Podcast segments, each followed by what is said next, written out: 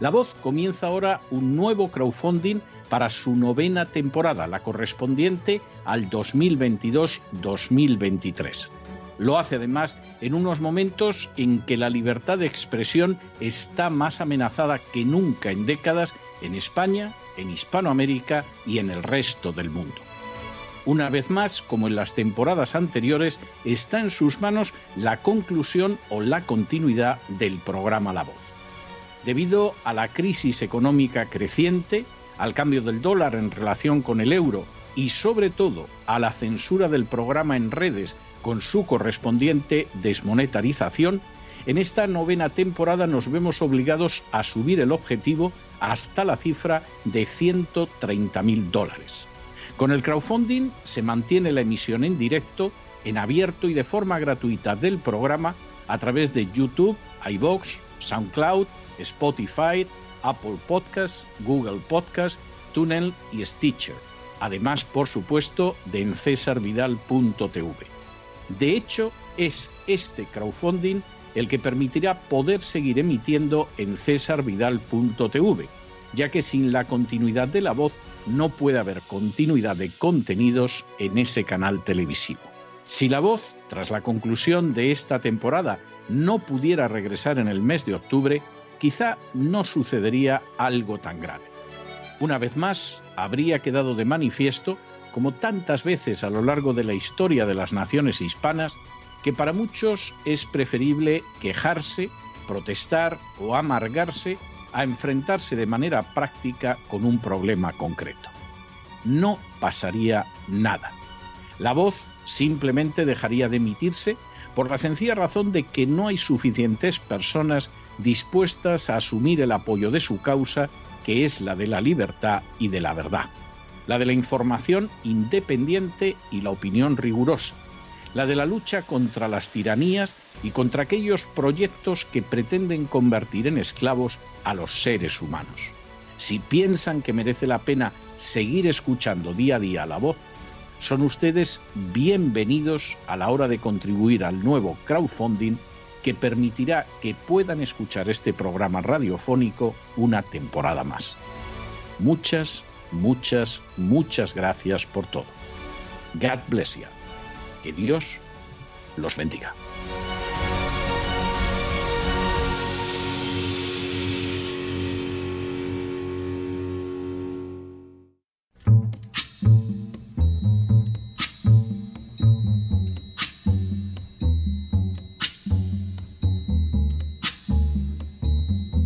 La voz con César Vidal, desde el exilio.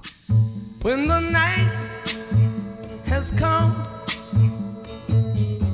and the land is dark and the moon is the only light we'll see. No, I won't be afraid. Oh, I won't be afraid just as long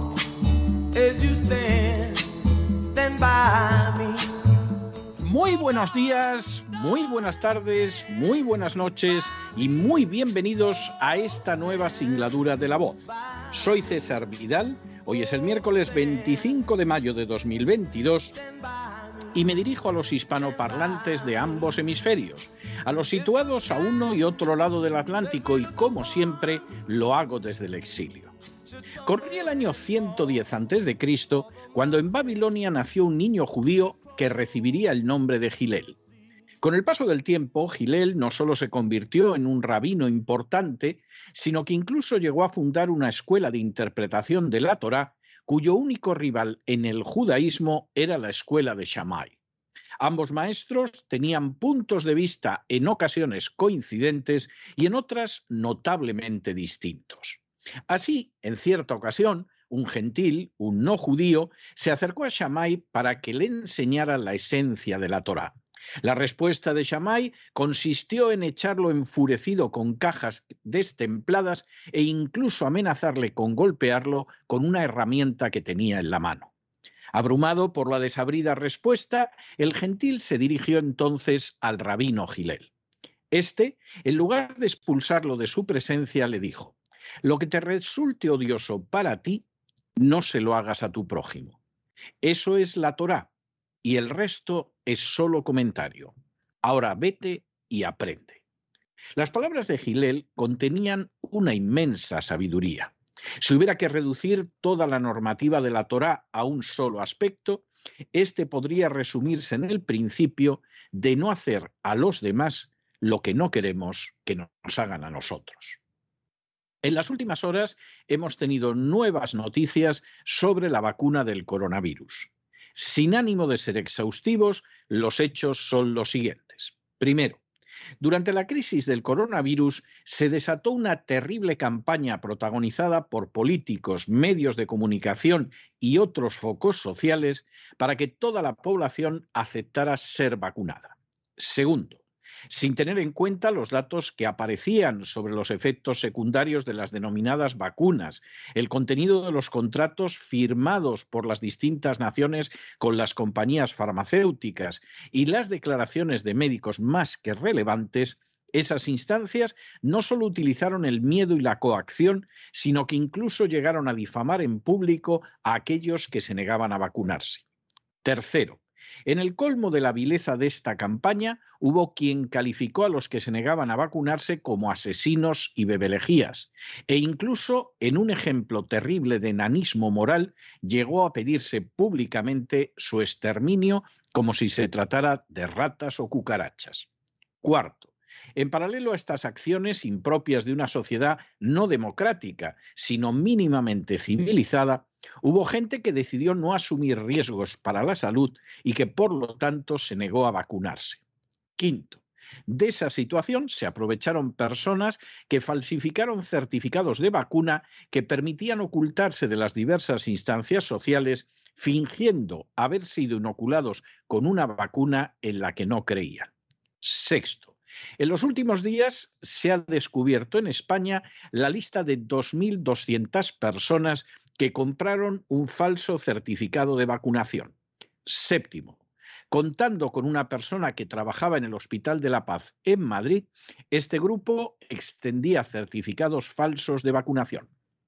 Octavo, esta parte de la operación es continuación de otra que ya se desarrolló en enero, en la que se detectaron 1.600 certificados falsos de vacunación.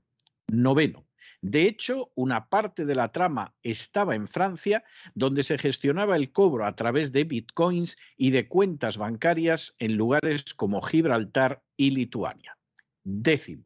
Entre los investigados como falsos vacunados se encuentra la actriz Verónica Echegui, que el sábado recogió un Goya en Valencia por el mejor documental Totel Loba, dirigido por ella, así como el actor de origen canario Alex García, conocido por Si yo fuera rico.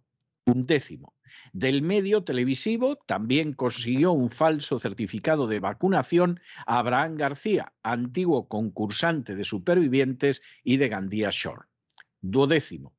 En la lista también figura el neonazi Antonio Menéndez Mories, conocido entre los Ultrasur y la rama Outlaw como el Niño, y otros delincuentes como Ismael Arriero Valcárcel, alias el Troll, y su cómplice Rubén del Sat Ayuso, alias el Bosco.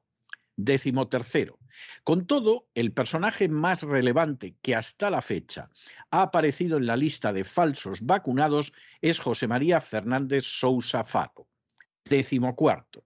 José María Fernández Sousa Faro es el presidente de la farmacéutica Farmamar y tanto él como varios de sus parientes consiguieron certificados falsos de vacunación. Décimo quinto. El presidente de la farmacéutica Farmamar no solo pagó un certificado de vacunación falso, sino que además obtuvo el pasaporte COVID para poder viajar. Décimo sexto. De manera bien reveladora, Farmamar forma parte del índice general de la Bolsa de Madrid, IGBM, y del IBEX 35 desde el año 2020, tras formar parte del índice bursátil IBEX Small Cap. Décimo séptimo. Farmamar ha desarrollado procedimientos de pruebas moleculares para diversas enfermedades infecciosas, entre las que se encuentra el coronavirus. Su subsidiaria Silentis desarrolla terapias basadas en técnicas de silenciamiento génico como el ARN interferente. Y octavo, la compañía Farmamar ha negado realizar declaraciones acerca de su presidente, que rehusó vacunarse contra el coronavirus cuando ella misma fabricaba medicación relacionada con esta dolencia. Lejos de lo que afirmaba la propaganda oficial desarrollada por las furcias mediáticas, el coronavirus no solo no sacó lo mejor de los seres humanos y los hizo más fuertes, sino que dejó de manifiesto la enorme fragilidad que sufren las libertades en nuestra sociedad y la inmensa capacidad de sumisión que tienen los que habitan en ellas.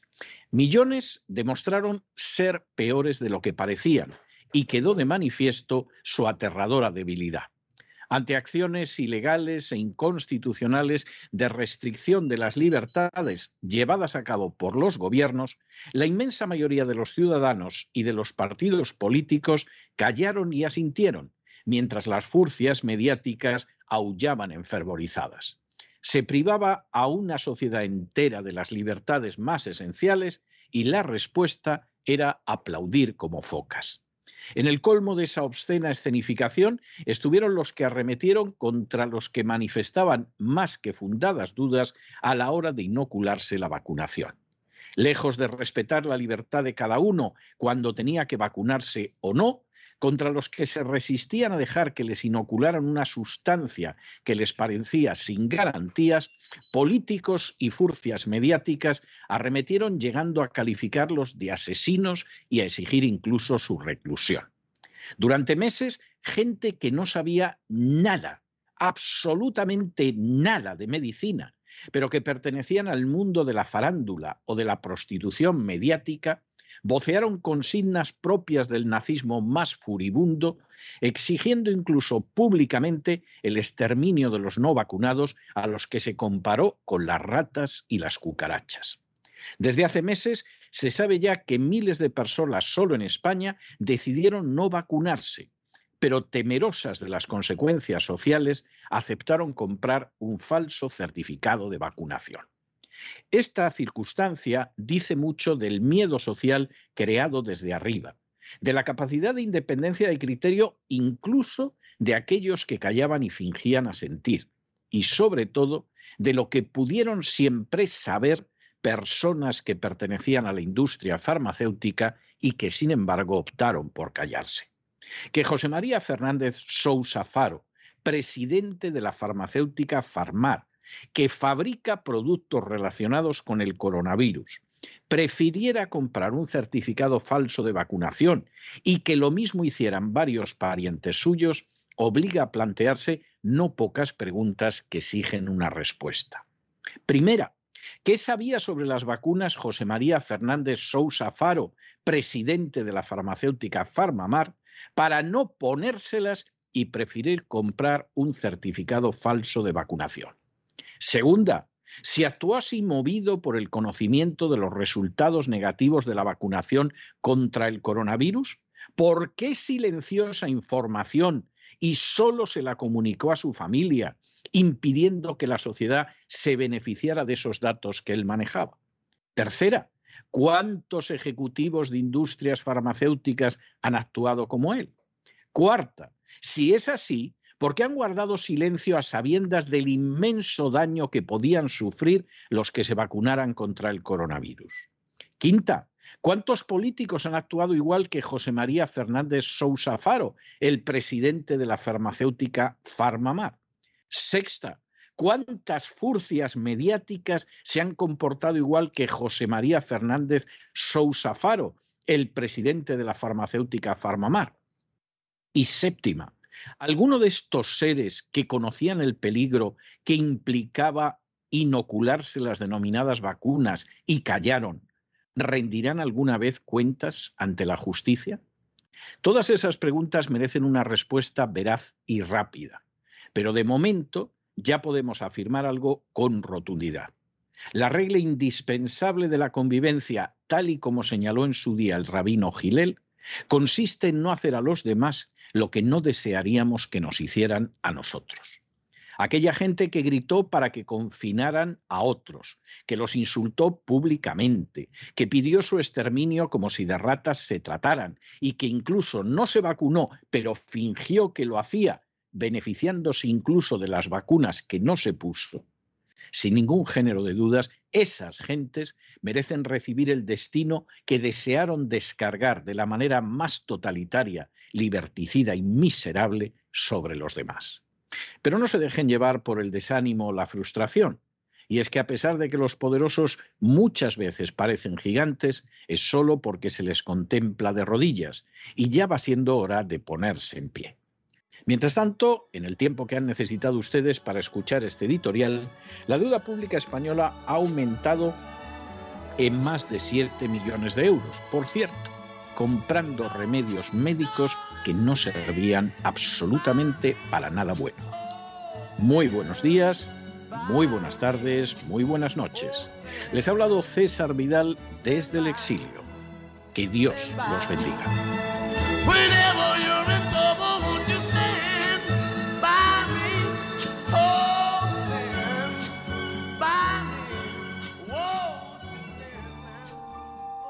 Esta sección está patrocinada por crowdfunding con el siguiente mensaje.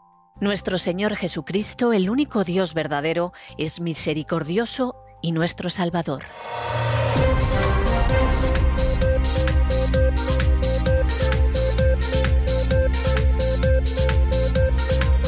Las noticias del día.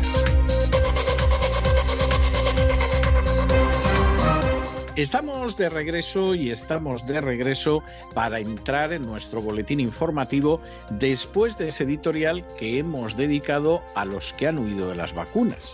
Subrayamos lo de huido porque ha habido gente que decidió en un ejercicio absolutamente impecable de libertad decir que no se ponía la vacuna, que no le convencía, que no se sentía seguro y tenía todas las razones del mundo para hacerlo.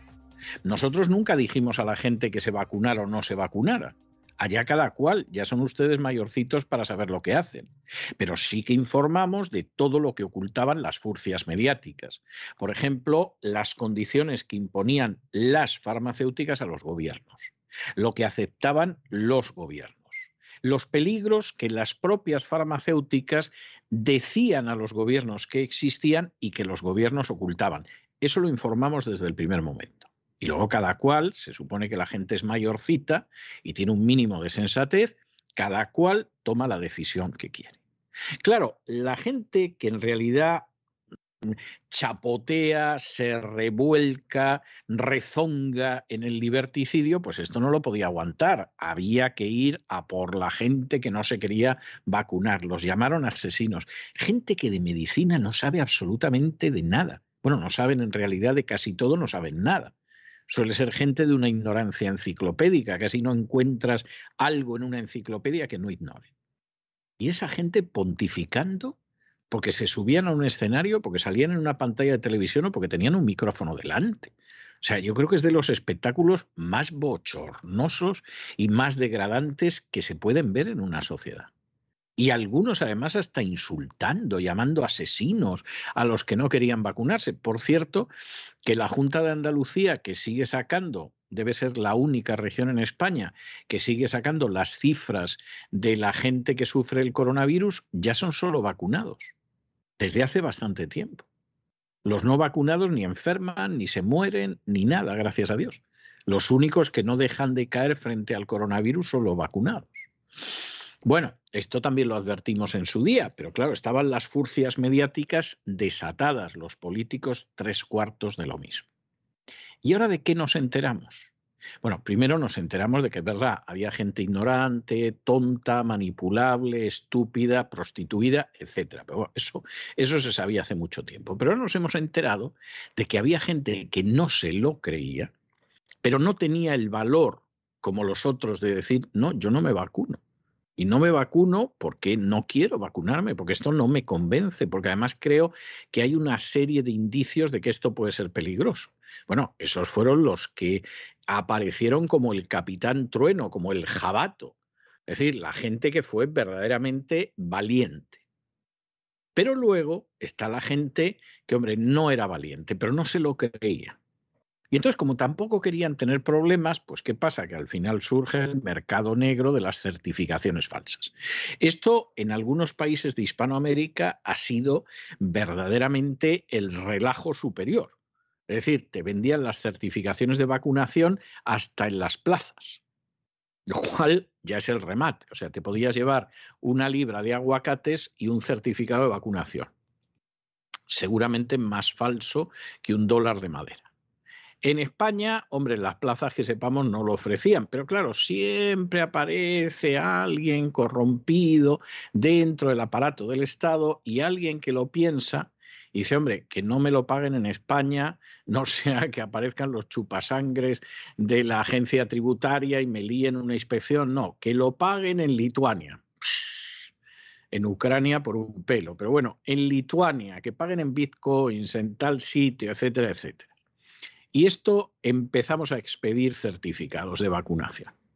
Que sepamos, por las investigaciones que hay de un par de meses para acá, millares y millares. La última lista de 2.200. Bueno, puedes decir, bueno, pues estará gente asustada, no se creía la historia, no tenía valor para enfrentarse a la masa azuzada por las furcias mediáticas y dijeron, pues hombre, eh, busquen un certificado y me libro. Vale. Pero es que resulta que aparece el director de una compañía farmacéutica. Y el director de una compañía farmacéutica que fabrica fármacos relacionados con el coronavirus. dices, a ver, a ver, a ver, a ver, a ver, a ver, a ver, a ver. O sea, el director de una compañía farmacéutica que fabrica fármacos relacionados con el coronavirus compra un certificado falso de vacunación. Y encima se lo cuenta a los parientes, y claro, los parientes inmediatamente. Y uno dice, pero bueno, ¿qué sabía este señor? ¿Qué sabía este señor de los medicamentos del coronavirus? Y sobre todo, si lo sabía, ¿por qué no nos lo contó? Desde luego, la vacuna no debía fiarse mucho cuando decidió que no se pegaba el pinchacito y que en vez de eso pagaba un certificado falso de vacunación. Y aquí es donde ya te echas a temblar. Porque dices, bueno, ¿Y cuántos políticos no se han vacunado? Por ejemplo, aquel altísimo ejecutivo de la Pfizer que dijo que él no se vacunaba, ni él ni su familia, porque había un conflicto de intereses. ¿Conflicto de intereses cuál? ¿Entre tu salud y lo que vendías? Porque si no, que nos expliquen el conflicto de intereses. Y claro, aquí está saliendo una cantidad de podedumbre verdaderamente impresionante. Las furcias mediáticas locas por enganchar la publicidad de la Big Pharma. Pero luego resulta que los de la industria farmacéutica, muchos de ellos estaban en el conocimiento. ¿Y les importó algo la suerte de sus semejantes? Nada, en absoluto. Y se atrevieron a decir esto no puede ser, esto no hay que fabricarlo, esto no se lo pongan, callados como ramonetas allá los demás, si se lo ponen, yo no me lo pongo, mis parientes no se lo ponen, compramos un certificado falso de vacunación y arreando que es gerundio. Esta es la sociedad en la que vivimos. Y por supuesto es la sociedad que no les cuentan las furcias mediáticas. Y no se lo cuentan las furcias mediáticas porque si se lo cuentan se acabó el negocio. ¿De qué van a vivir? Es imposible. Y entonces las furcias mediáticas lo silencian. Esa es la tristísima realidad. Es tremendo, pero es así. Esa es una de las razones de que, por ejemplo, el programa La Voz, que en estos momentos está reuniendo un crowdfunding para poder tener una temporada 2022-2023, ya esté rozando el 98% del crowdfunding. 98%. ¿Por qué? Porque nosotros tenemos gran publicidad. No, nosotros por sistema jamás hemos tenido publicidad. ¿Por qué? Porque nosotros nos recomienda algún partido político, nos recomienda alguna confesión religiosa, nos recomienda algún sindicato, alguna ONG. Jamás. Nunca hemos querido eso. Por la sencilla razón de que eso implicaría que en un momento o en otro, al final nuestra independencia y nuestra libertad se acabaría. Si la voz ha aguantado temporada tras temporada, hasta esta que es la octava, y previsiblemente puede que haya una novena, porque ahora mismo nos queda menos del 3% para llegar a la meta del crowdfunding, se debe a ustedes. Ni siquiera a nosotros, se debe a ustedes. Porque ustedes todos los años deciden si nosotros seguimos emitiendo la temporada siguiente o no seguimos emitiendo. Y efectivamente, pues ustedes deciden año tras año que sí. ¿Por qué? Pues porque no formamos parte de las furcias mediáticas. Desde luego, jamás amasaremos las fortunas de ciertas furcias mediáticas. Hay otras que son furcias mediáticas, pero encima furcias baratas. O sea, la verdad es que se alquilan también casi casi por cuatro perras. No es nuestro caso. Y como no es nuestro caso, pues evidentemente ustedes lo deciden cada año. Y tampoco es porque nosotros les pidamos dinero, que no lo hemos hecho jamás. Nosotros tenemos una norma que hemos repetido no solo durante el crowdfunding, sino a lo largo del programa durante toda la temporada. Quien mejor sabe en qué emplear su dinero son aquellos que ganan ese dinero. Si usted ha ganado con el trabajo que sea, en un taller, en una carpintería, en una oficina, en un banco, donde sea el dinero X, el único que tiene derecho a disponer de ese dinero es usted. Y si hay un burócrata, un chupasangres buscabonus de la agencia tributaria, un clérigo o un político que pretende decirle que él sabe mejor en qué emplear el dinero, ese es un embustero, es un canalla y es un estafador. Porque el único que sabe cómo emplear mejor el dinero es usted. Que usted en un momento determinado dice, bueno, vamos a ver, por lo que me costaría una horchata, dos cafés, voy a participar en el crowdfunding para que haya una novena temporada de La Voz. Pues nosotros se lo agradecemos de todo corazón, desde lo más profundo del corazón. Que por el contrario, por el contrario, usted dice, pues no, mire, no voy a participar, no me viene bien este año y me apetece muchísimo beberme una horchata. Pues sole su horchata, porque usted hace finalmente aquello que tiene que hacer y es disponer con total libertad de su dinero y no permitir que otros le digan cómo tiene que emplear el dinero. Esa es la auténtica realidad y por eso estamos donde estamos. Que reunimos lo poquito que nos queda, que es un dos y pico por ciento, menos del tres por ciento. Pues miren ustedes, habrá una temporada de la voz una novena temporada de La Voz. Que no es así, pues no pasa nada. Ya trabajaríamos en otra cosa, ya nos dedicaríamos a cualquier otra historia. Pero lo cierto es que esta es la situación. Y a nosotros no nos paga la publicidad ni privada ni pública porque no tenemos. No nos sostiene ninguna entidad porque no dependemos de ninguna entidad salvo de nosotros mismos. Y los únicos que deciden si seguimos hablando con verdad, con libertad y con independencia son ustedes que nos votan todos los años. Y si algún año no nos votan, pues nos iremos y fue bueno mientras duró. Y esa es la situación en la que estamos. Y entramos ya, como no podía ser menos, en la información, en el boletín informativo, comenzando como siempre por un segmento de España. Noticia que se las trae, porque resulta que el Tribunal Supremo ha decidido revisar los indultos del gobierno socialcomunista que preside Pedro Sánchez en favor de los golpistas catalanes. Por cierto, golpistas que contaron con el apoyo económico del ministro de Hacienda, Cristóbal Montoro, según él mismo reconoció en el Tribunal Supremo, y al que, sin embargo, hasta ahora ningún juez ha llamado.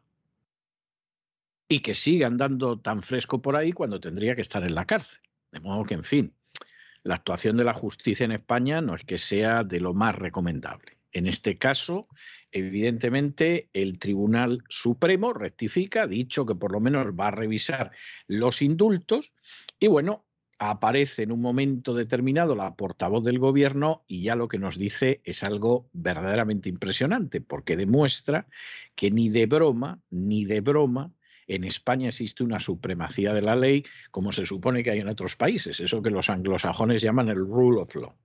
Aparece la portavoz del gobierno, que es una señora que se llama Isabel Rodríguez, y que dice que los indultos han sido útiles. ¿Y por qué han sido útiles? Bueno, pues porque esto garantiza la convivencia y la recuperación de la normalidad en Cataluña. La normalidad en Cataluña es que los nacionalistas catalanes sean impunes, cometan el delito que cometan desde hace décadas. Esa es la normalidad, triste normalidad.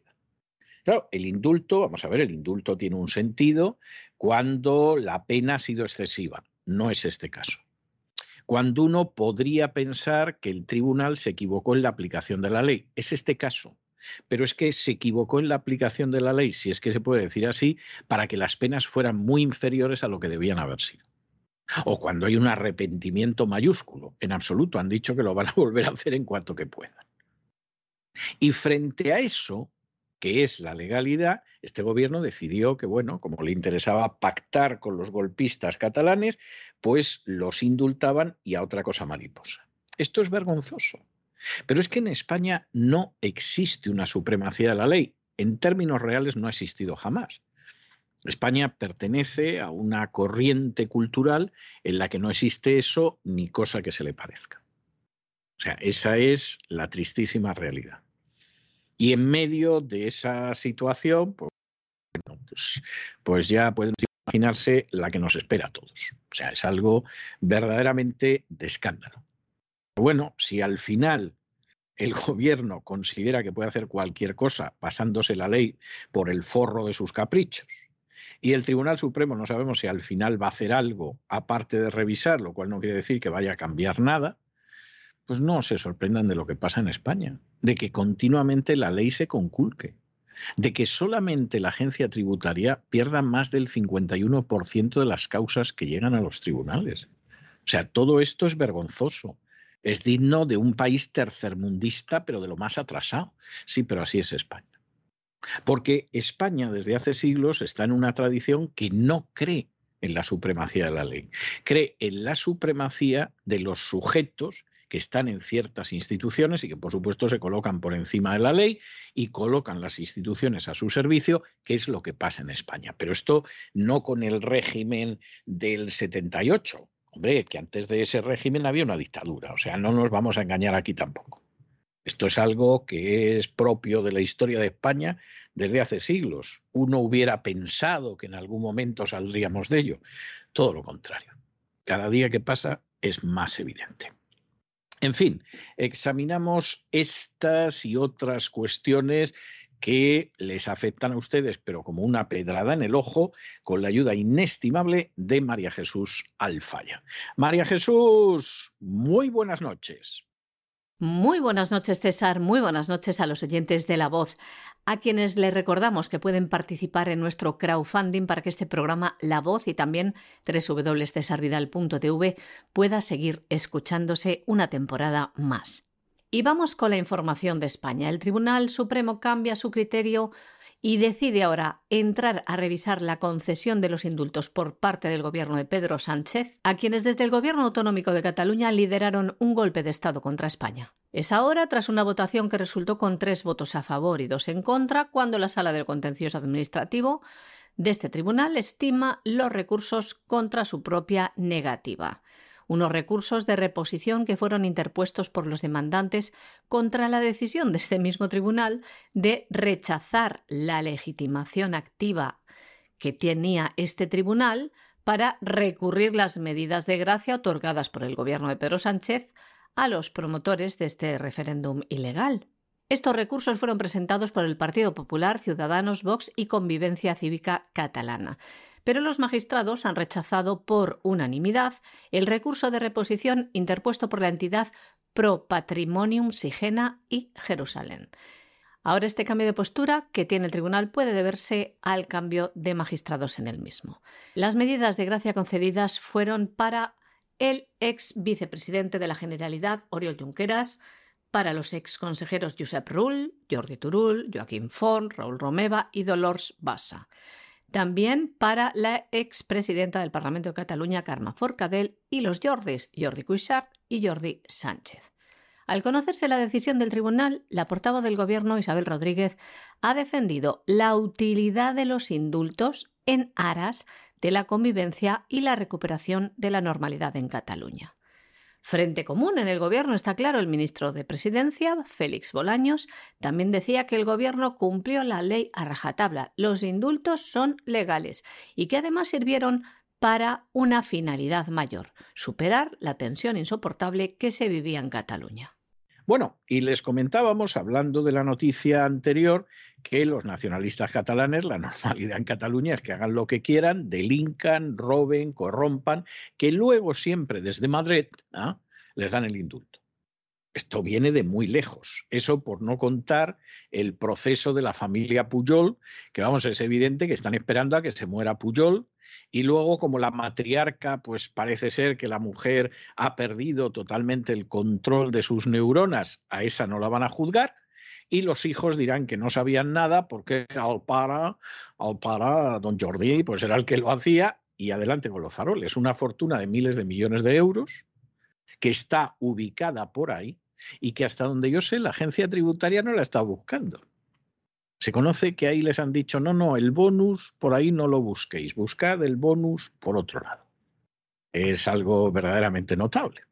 Y en esa Cataluña, donde no existe el imperio de la ley, no ha existido nunca en España, pero que en Cataluña tampoco, el Partido Socialista de Cataluña ha pactado con los golpistas catalanes una ley que se carga el 25% que le habían dejado al español y que solo reconoce el catalán como lengua propia y vehicular en el sistema educativo. Esto a los socialistas catalanes que están dispuestos a gobernar en Cataluña, como los socialistas en cualquier sitio, a cualquier coste, jamás pensando en los intereses nacionales, etcétera, etcétera, pues les parecerá que es genial. Es decir, aquí hemos llegado a un acuerdo, pues la próxima vez a lo mejor conseguimos que junto con la Esquerra gobernamos, controlamos la generalidad, como además Cataluña es la región que más se lleva de toda España, porque expolian a toda España para dárselo a Cataluña y que se estén quietecitos o no se muevan demasiado los nacionalistas, encantados. Pero esto es un disparate. Y no solo es un disparate porque va en contra de la última sentencia del Tribunal Superior de Justicia de Cataluña, no solo es un disparate porque va en contra de una repetidísima jurisprudencia del Tribunal Supremo y del Tribunal Constitucional. Esto es un disparate, porque están condenando a las nuevas generaciones en Cataluña a que hablen solo en catalán. Y con el catalán no vas ni a la vuelta de la esquina. Usted no comprende Cataluña, ¿no? Todo lo contrario, la comprendo muy bien. El que no se entera es usted porque está ahí en el agujero donde se han metido y se cree que eso es la realidad. Con el catalán no vas a ningún sitio.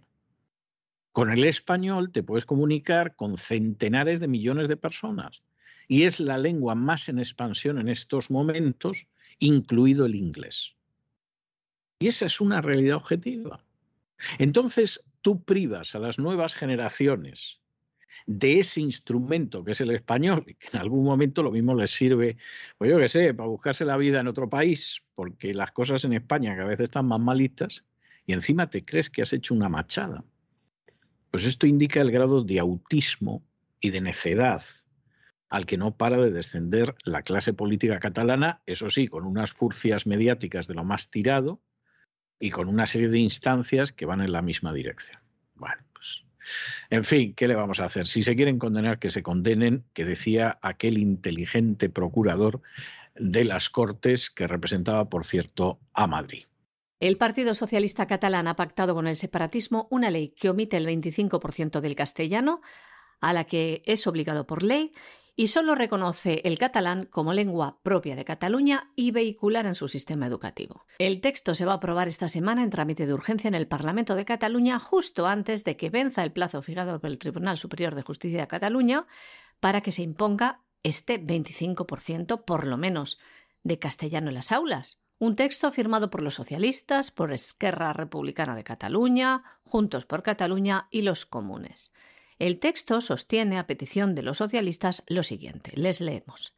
El castellano será utilizado en los términos que fije los proyectos lingüísticos de cada centro. Ya ven dónde deja la sentencia del tribunal.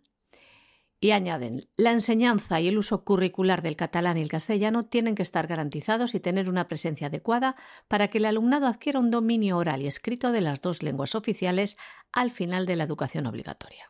Y también dice esta ley que van a sacar adelante que las lenguas oficiales estarán supeditadas a, les leemos, la situación sociolingüística de los centros, de su entorno o de los objetivos de normalización lingüística. Como ven aquí es donde pisotean la ley, la exigencia impuesta por el alto tribunal del 25% de clases al menos en castellano en todas las escuelas catalanas. Pero no lo van a tener fácil porque, según explica el redactor del recurso de la Asociación por una escuela bilingüe que envió al Tribunal Superior de Justicia de Cataluña a exigir la inminente ejecución de la sentencia, hablamos de Pepe Castillo, dice que esta ley es una ley confusa, hecha de manera atropellada, que no afecta a la sentencia y que no impedirá que el castellano sea vehicular porque debe interpretarse conforme a la Constitución. Pero de momento la sentencia del tribunal no se está cumpliendo, ya que el Departamento de Educación de la Generalidad de Cataluña remitió una carta a los directores de los colegios diciéndoles que no cumplieran la sentencia. Nos vamos a Hispanoamérica y nos vamos a Hispanoamérica con una noticia enormemente triste y es que el Tribunal Supremo de México avala que el aborto a partir de los 12 años en casos de violación se pueda practicar sin autorización de los padres o tutores. Esto es un disparate. Esto es una historia que viene desde hace bastante tiempo y que efectivamente, pues bueno, de alguna manera tenía una base en la legislación mexicana previa, pero desde luego no a partir de los 12 años y desde luego no sin el consentimiento de los padres o tutores. Claro, como esto en última instancia no es nada más que una muestra más de sumisión a la agenda globalista, que es una agenda abiertamente genocida, es decir, pretende liquidar a miles de millones de seres humanos o en el claustro materno o porque son ancianos o porque son enfermos o porque los vamos a matar de hambre con las hambrunas que estamos provocando, etcétera, etcétera, etcétera, pues bueno, estarán encantados. Pero esto es algo pavoroso. Y además, como toda esta agenda genocida, al final es algo absolutamente aterrador, por lo ridículo. De manera que una niña de 12 años, pues para ir a un museo o para ir a una excursión o cosas de ese tipo, necesita el permiso de padres, de tutores, etc. Pero para abortar, no ir a un museo debe ser mucho más peligroso que abortar, ¿no? Supongo que en algún caso dirán, lo mismo van al museo, aprenden algo, piensan un poco, peligrosísimo, peligrosísimo. Y claro, al final habrá quien no quiera ver esto, pero esto es lo que hay. Y estamos viendo cómo se desenvuelve toda una agenda genocida que tiene en el punto de mira a miles de millones de seres humanos y que ha decidido exterminarlos o con virus falsos, o ha decidido exterminarlos mediante el aborto, o mediante el hecho de que no lleguen a nacer jamás por la expansión de la homosexualidad, o porque exterminamos a los indigentes y a los ancianos y a los enfermos mediante la eutanasia, o a lo mejor porque finalmente conseguimos que estalle una tercera guerra mundial y, en fin, vamos a intentar dejar el planeta desbrozado para lo que, a nosotros nos gusta. Como decía hace no muchas horas Soros en el foro de Davos. Es decir, uno de los grandes iconos de la agenda globalista en una de las grandes instancias de la agenda globalista. Bueno, pues esto es una desgracia para México, pero hay que decir que es el síntoma de una desgracia muchísimo mayor para el género humano. El Tribunal Supremo de México ha avalado la interrupción legal del embarazo en casos de violación sin necesidad de autorización judicial o en el caso de las niñas mayores de 12 años sin la necesidad de autorización de los padres o tutores. Todos los hospitales públicos mexicanos deberán practicar abortos a mujeres mayores de 12 años en casos de violación sin necesidad de que las víctimas hayan presentado una denuncia penal por los hechos. De este modo, la Suprema Corte de Justicia de México refrenda la validez de la norma oficial mexicana 46 que permite el aborto por violación en todas las instituciones de salud públicas y privadas del país. Desde el año 2009, esta norma, la NOM 046, establece que las mexicanas tienen derecho a interrumpir un embarazo por violación en cualquier estado. Ya la última reforma de esta norma del año 2016 eliminaba el requisito de denuncia para poder practicar un aborto en cualquier clínica o hospital de México y también permitía el aborto sin el consentimiento de los padres, algo que provocó numerosas acciones. En ese año 2016 el Congreso de Aguascalientes y el Gobierno del Estado de Baja California interpusieron controversias constitucionales que alegaban violaciones a las facultades legislativas de los congresos estatales con respecto a los delitos de violación y aborto además de afectaciones al interés superior de la niñez por permitir el aborto a las niñas menores de 12 años sin el consentimiento de los padres. Pero ahora, como les decimos, el tribunal rechaza estas controversias con nueve votos a favor y solo uno en contra. Y para apoyar su postura, el juez del Tribunal Supremo de México, Luis María Aguilar, afirmaba lo siguiente en la prensa. La Convención sobre los Derechos del Niño introduce el concepto de evolución de las facultades del niño al estipular que la dirección y orientación impartidas por los padres o encargados legales deben tomar en consideración su capacidad de ejercer sus derechos por cuenta propia. Y nos vamos a Brasil, donde también se libra otra de esas batallas, porque Brasil ha decidido que pone fin a la emergencia por el coronavirus aunque la Organización Mundial de la Salud, que está haciendo todo lo posible para convertirse en un gobierno sobre los gobiernos que acabe decidiendo sobre la vida y hacienda de los seres humanos, dice que, en fin, que la pandemia no ha terminado, que esto sigue así, que no se puede hacer.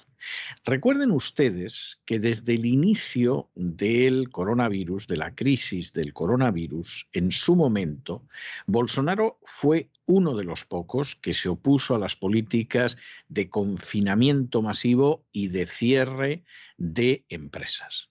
Y lo hizo porque Bolsonaro fue también de los pocos que se dio cuenta de que se iba a utilizar el coronavirus para acabar con la economía de los países quebrarlos y endeudarlos. De tal manera que cuando se acabara la historia del coronavirus, pues tú tenías a buena parte de las naciones de la Tierra de rodillas. Algunas no, ¿eh? Algunas es que parece que se han empeñado en que no las van a poner de rodillas, sea China, sea Rusia. A uno le pueden caer mejor o peor sus presidentes, le puede caer mejor o peor la nación o su sistema, pero desde luego no parece que estén dispuestas a hincar la rodilla delante de la agenda globalista. Hay algunas naciones más pequeñas que van en esa línea. Es el caso de Hungría con Orbán, es el caso de Brasil con Bolsonaro. Y efectivamente, Bolsonaro en ese sentido ni hablar y Bolsonaro además ha sido de los que se ha opuesto al Tratado Global de Pandemias porque se ha dado cuenta perfectamente de que eso significa el final de la libertad para los estados, el final de la soberanía y el final de la independencia. Bueno, esperemos que aparte de Bolsonaro se, entere más gente, porque en Brasil las elecciones presidenciales no están tan lejos y la idea es que acabe un presidente de carácter globalista, da lo mismo que sean de izquierdas o de derechas, no crean ustedes que eso es tan relevante, imponiéndose y convirtiendo al Brasil que es uno de los países que puede salir de toda esta zarabanda, convirtiéndolo en un protectorado, en una colonia más de la agenda globalista. El mismo día que el director general de la OMS insistía en que la pandemia por el COVID-19 continúa y que no está cerca de terminar, el Ministerio de Salud de Brasil decretaba el fin de la emergencia de salud pública en el país causada por el coronavirus SARS-CoV-2. Este fin de la declaración de emergencia no afecta a las llamadas vacunas contra el COVID-19. Las empresas que elaboran vacunas candidatas y otros productos relacionados con la pandemia han recibido una prórroga de un año de la denominada autorización de uso de emergencia antes de tener que solicitar debidamente la aprobación de sus productos al organismo sanitario competente. También termina la obligación de llevar mascarillas en aeropuertos y aviones y se vuelve a servir comida en los mismos. Hay que decir que desde el inicio de la declaración de la pandemia Brasil documentó 31 millones de casos y 665.000 muertes. Y ahora las autoridades sanitarias han registrado algo menos de 500.000 casos de coronavirus en el último mes. Según expuso el ministro de Salud de Brasil, Marcelo Quiroga, en la Asamblea Mundial de la Salud que se celebra en Ginebra, ahora la prioridad sanitaria de Brasil es reducir los factores que elevan el riesgo de enfermedades cardíacas y otras afecciones, como el tabaquismo, la falta de ejercicio, la diabetes y la hipertensión.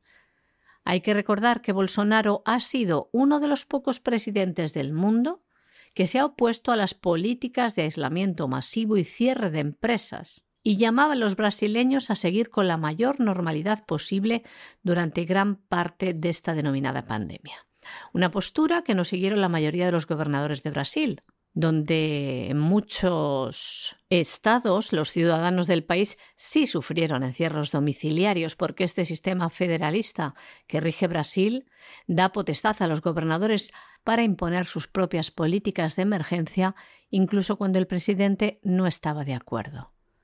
Hay que decir también que ayer Bolsonaro se ha opuesto frontalmente al Tratado Global de Pandemias, haciendo afirmaciones como estas. Brasil no se unirá a eso. Brasil es autónomo. Brasil es autónomo y no se meterá en eso. Olvídese. Si esa propuesta avanza, no será con Brasil. ¿Sabes por qué? preguntaba retóricamente Bolsonaro. Porque fui el único jefe de Estado en el mundo que no se adhirió a la tendencia del bloqueo. Dije que había que cuidar a los ancianos y a las personas con comorbilidades. Y hoy los estudios, sobre todo los de fuera de Brasil, demuestran que tenía razón. Y continúa diciendo el presidente Bolsonaro. ¿Cuál fue el estado que más se encerró en Brasil? Sao Paulo. ¿Cuál fue el estado en el que murieron más personas por cada 100.000 habitantes? Fue San Paulo. Esa es una señal de que tenía razón. Bueno, nos vamos a internacional y nos vamos a internacional con la matanza que se ha producido en Texas. Ya saben ustedes que hubo un joven, por cierto, transexual e hispano, aunque ustedes sobre todo les cuenten que era pobre, pobrísimo, que agarró un arma, se puso a disparar y se ha llevado por delante a 19 niños y dos profesoras del centro. Como no podía ser menos, esto no lo ha utilizado para el fondo del asunto. ¿eh? Por ejemplo, que este chico a lo mejor tanto trans le trastornó y se puso a pegar tiros. Es que este chico a lo mejor es de los hispanos que no deberían estar en este país. Fin, no, eso Biden no lo va a pensar. Biden ha aprovechado tomarla con las armas. Pero ojo, que aquí aparece la típica hipocresía del muy católico presidente Biden. Y es que efectivamente las armas que no puede haber son aquellas armas que utiliza un ciudadano para defenderse. Sí, es verdad que a lo mejor hay un ciudadano que es trans e hispano, que se le cruzan los cables y se pone a pegar tiros. Pero esas armas, y además tienen una protección legal, que es la propia Constitución americana, son armas que tienen los ciudadanos para defenderse, por ejemplo, de políticas como las que impulsa Biden. Entonces Biden le han dicho, por el amor de Dios, ¿cuándo vamos a enfrentarnos al lobby de las armas? Y a uno le dan, las ganas de, le dan ganas de decir, por el amor de Dios, ¿cuándo vamos a enfrentarnos a un hipócrita criminal que se llama Joe Biden y que está ocupando de manera ilegítima la Casa Blanca? ¿Cuándo? Porque el señor Biden, ¿cómo va a hablar del lobby de las armas? Si el señor Biden ha conseguido que el lobby de las armas hace apenas unas horas se embolse 40 mil millones de dólares en armas para Ucrania. ¿Pero qué está hablando del lobby de las armas? ¿Pero qué está diciendo este sujeto? Si precisamente la industria armamentística forma parte del complejo industrial militar en este país y el dinero gordo lo hace gracias a políticos como Biden no a un chico que puede comprar una escopeta. Esto es el colmo de la desvergüenza, de la hipocresía y de la duplicidad, que es lo que es Biden. Y por supuesto hay millones de americanos que cuando ven a Biden diciendo esto les das ganas de vomitar. Pero a continuación van a ver si el arma que tienen en casa funciona bien. Porque saben que efectivamente la agenda globalista quiere dejar desarmada e inerme a la población. Eso en España ya es así. Gente que tiene una escopeta de caza o algo así. Pero bueno, en España, en un momento determinado, nadie se va a echar a la calle a defenderse con las armas en la mano. Vamos, ni soñarlo. Antes se pondrán todos a aplaudir como focas lo que toque aplaudir y lo que les digan los políticos y las furcias mediáticas que echar mano de las armas. O sea, no nos engañemos. ¿eh? Punto. No entro en juzgar si es mejor o peor, pero no va a pasar. Pero en Estados Unidos sí. Y aquí el señor Biden sabe que en un momento determinado los ciudadanos que tienen un derecho constitucional a llevar armas no van a aceptar determinadas cosas. Y que si en algún momento van a buscarlos a su casa, no va a haber gente en los balcones aplaudiendo como focas. Va a haber gente que va a estar esperando con el fusil en la mano.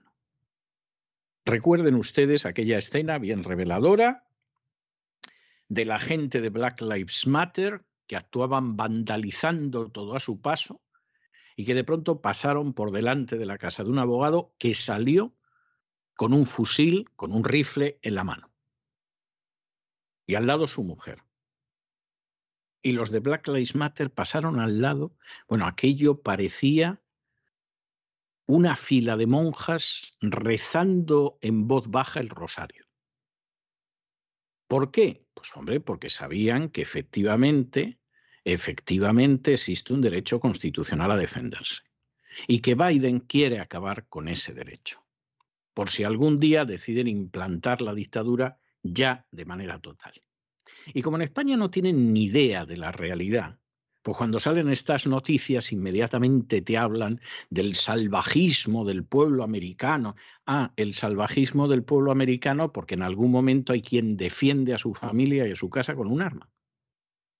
Y el salvajismo del director de una empresa farmacéutica que no se cree lo de las vacunas del coronavirus, que compra un certificado falso para él y para sus parientes, eso no es salvajismo.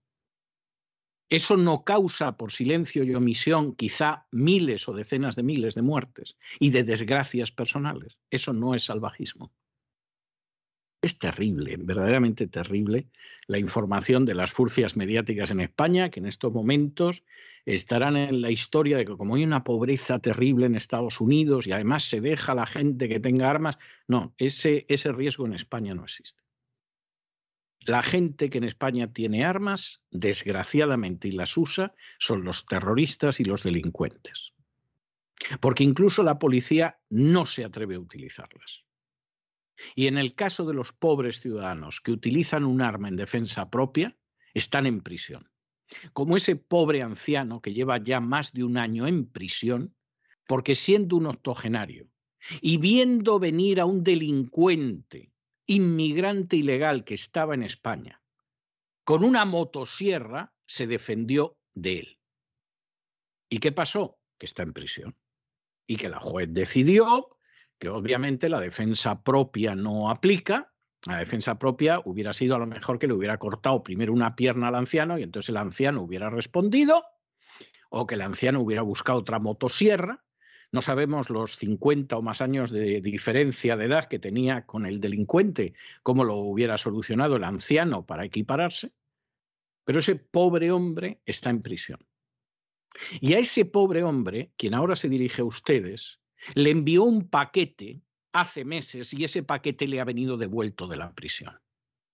Es decir, que le están incluso privando del derecho de recibir paquetes. ¿Por qué? Pues porque algún funcionario, alguna autoridad política de la cárcel, etcétera, vio que quien se dirige a ustedes, a ese hombre, le enviaba un paquete y decidió que se devolviera. Eso es lo que pasa en España. Eso es lo que le gustaría a Joe Biden que pasara en este país. Eso es lo que jamás va a suceder en este país.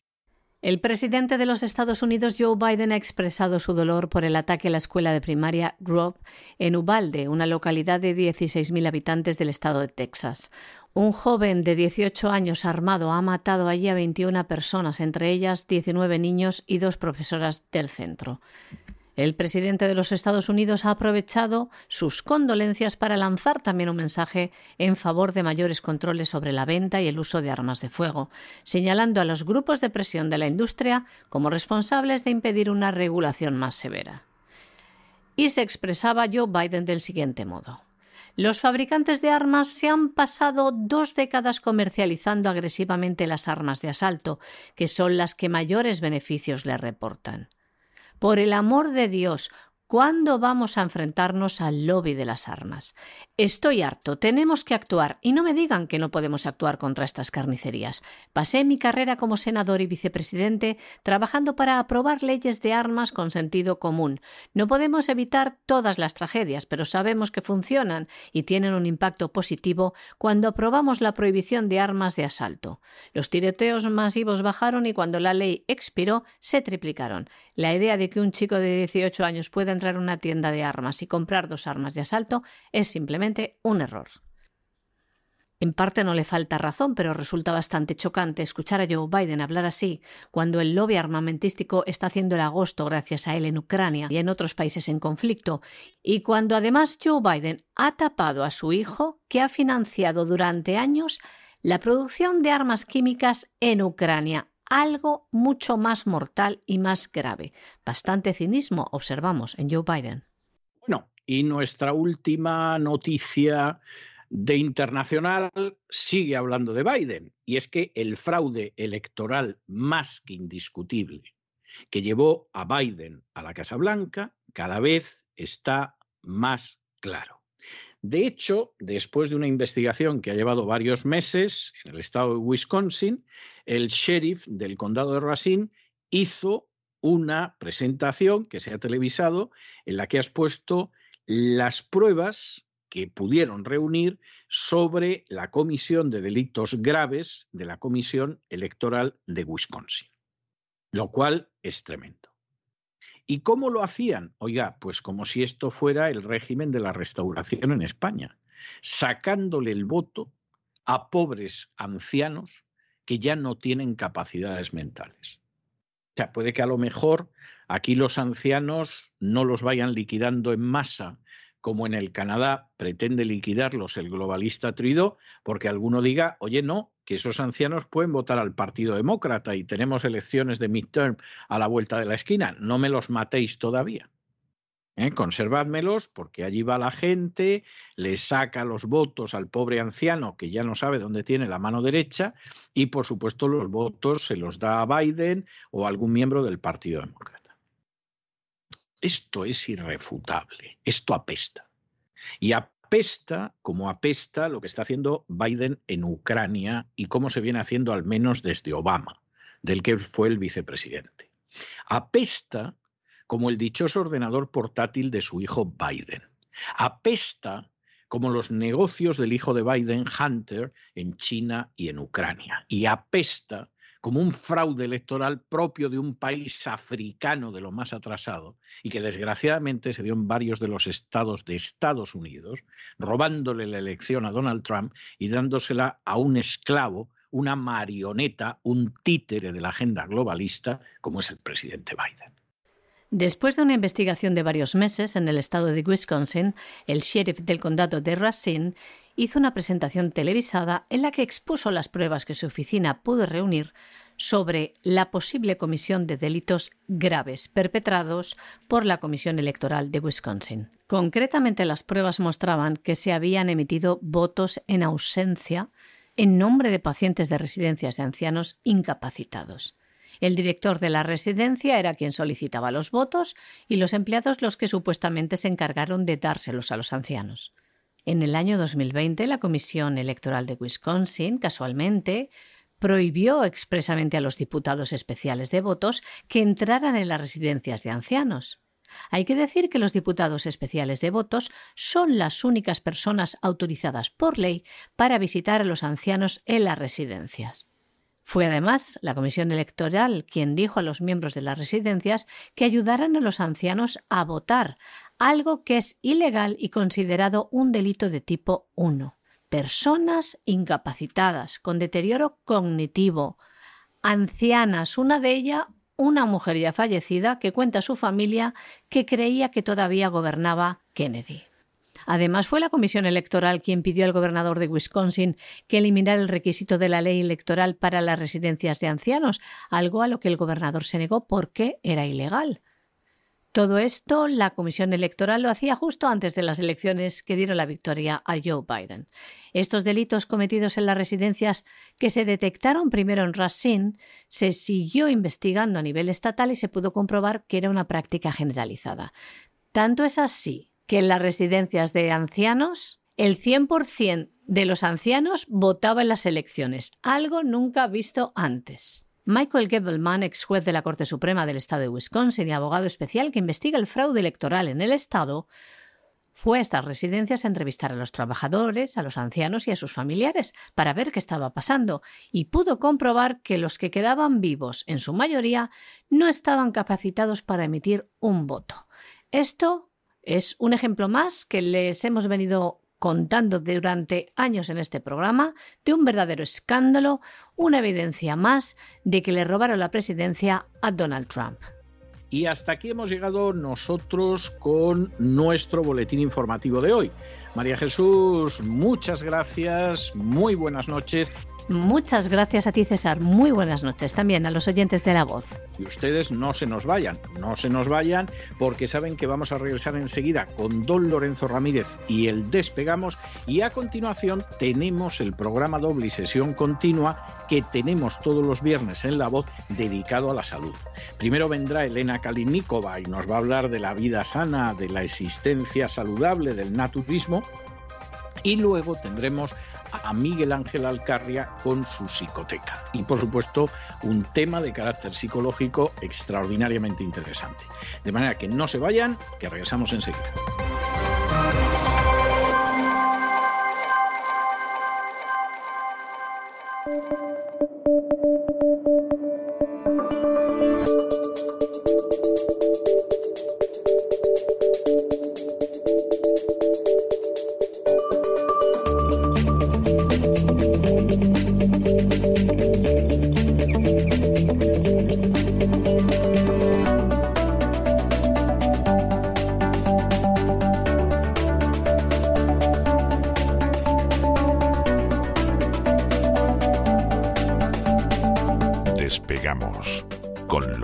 Ramírez. Corremos raudos y veloces hacia nuestro avión, atravesamos el umbral, nos tiramos en plancha sobre los asientos, nos abrochamos cinturones, despegamos y nos vamos elevando por los aires hasta alcanzar nuestra altura y nuestra velocidad de crucero. A mi lado, Don Lorenzo, ¿qué hace usted vestido con un barril? ¿Le han echado de la casa porque no tiene para pagar? ¿O, es usted un jubilado ya que se ve en la calle y, como vive en España todavía no lo han matado porque en el Canadá ya los están matando? Explíquenos usted, don Lorenzo, me inquieta mucho. Además, con el barril se va a sentar usted malamente. ¿eh? Muy buenas noches, don César. Cualquier día voy a la farmacia por un frenador y me dan una pastilla de esas para la eutanasia activa, estas, ¿no? Que se están poniendo ahora tan de moda. Pues está usted bromeando, pero no sabe usted hasta qué punto es cierto. Le dedicaremos en su día un editorial en La Voz, porque en Canadá ya han decidido que los pobres los van a liquidar. O sea, como, como son pobres y no producen y no les puedes quitar impuestos y si acaso hay gasto, pues a los pobres se les ha ampliado, gracias a Trudeau, que es uno de los siervos del mal, se les ha ampliado la posibilidad de liquidarlos. Bueno, en España se utilizaban para hacer pruebas médicas los servicios Sí, efectivamente. Hubo una época, es verdad, es verdad. Hubo una época en la que los utilizaban. La verdad es que hoy estoy un poco asustado, César, porque es que menuda semanita llevo con mis amigos del Foro Económico Mundial.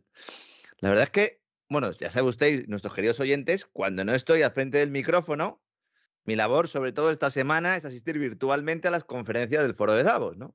Y entre transhumanistas, ingenieros sociales, hay el color del LGTBIQ, de los que hablamos. Los banqueros de inversión, amantes del control y demás gente poco recomendable. Pues claro, hoy interviene el multimillonario húngaro George Soros, bastante mejorado el hombre, todo hay que decirlo, para decirnos que hay que aprovechar la crisis de Ucrania y poner en marcha la Tercera Guerra Mundial. ha utilizado el verbo may. may es deber.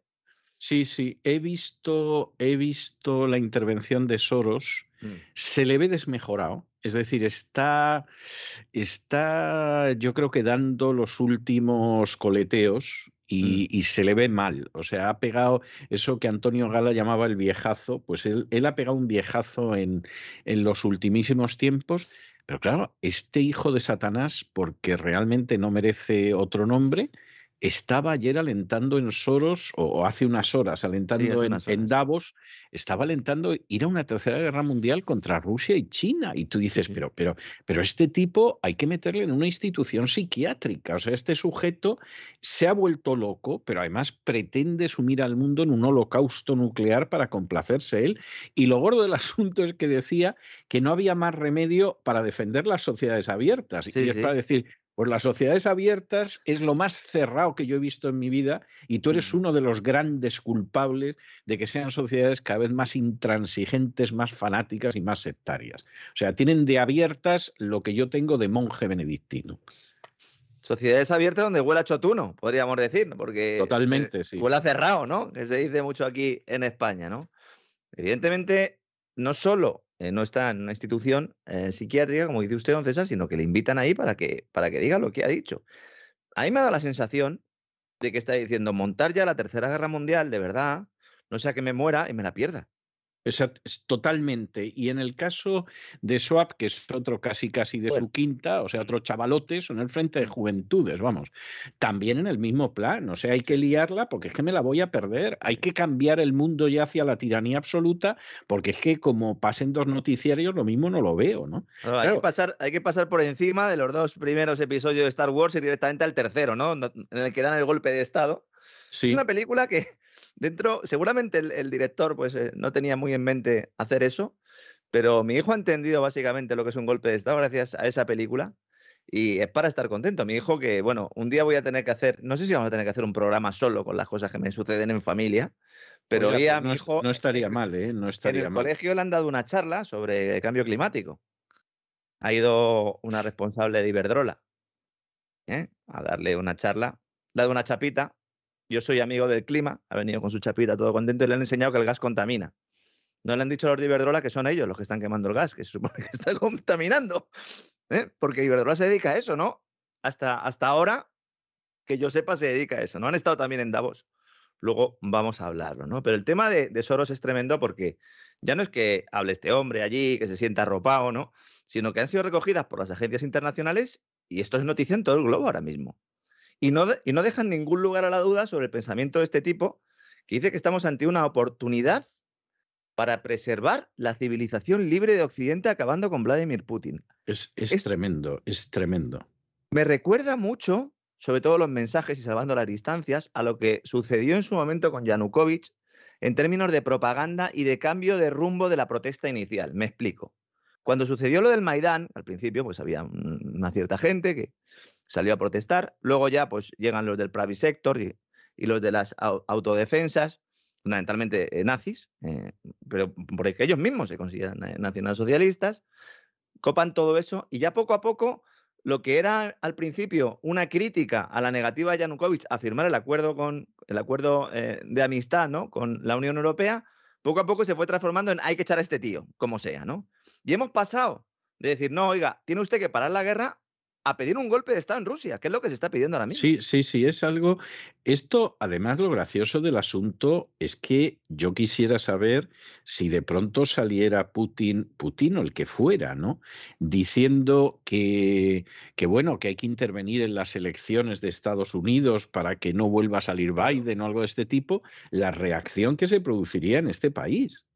O sea, es que, y además con razón, como diciendo, pero bueno, ¿y usted qué derecho tiene a interferir en lo que queramos hacer los ciudadanos americanos? O sea, con toda la razón del mundo.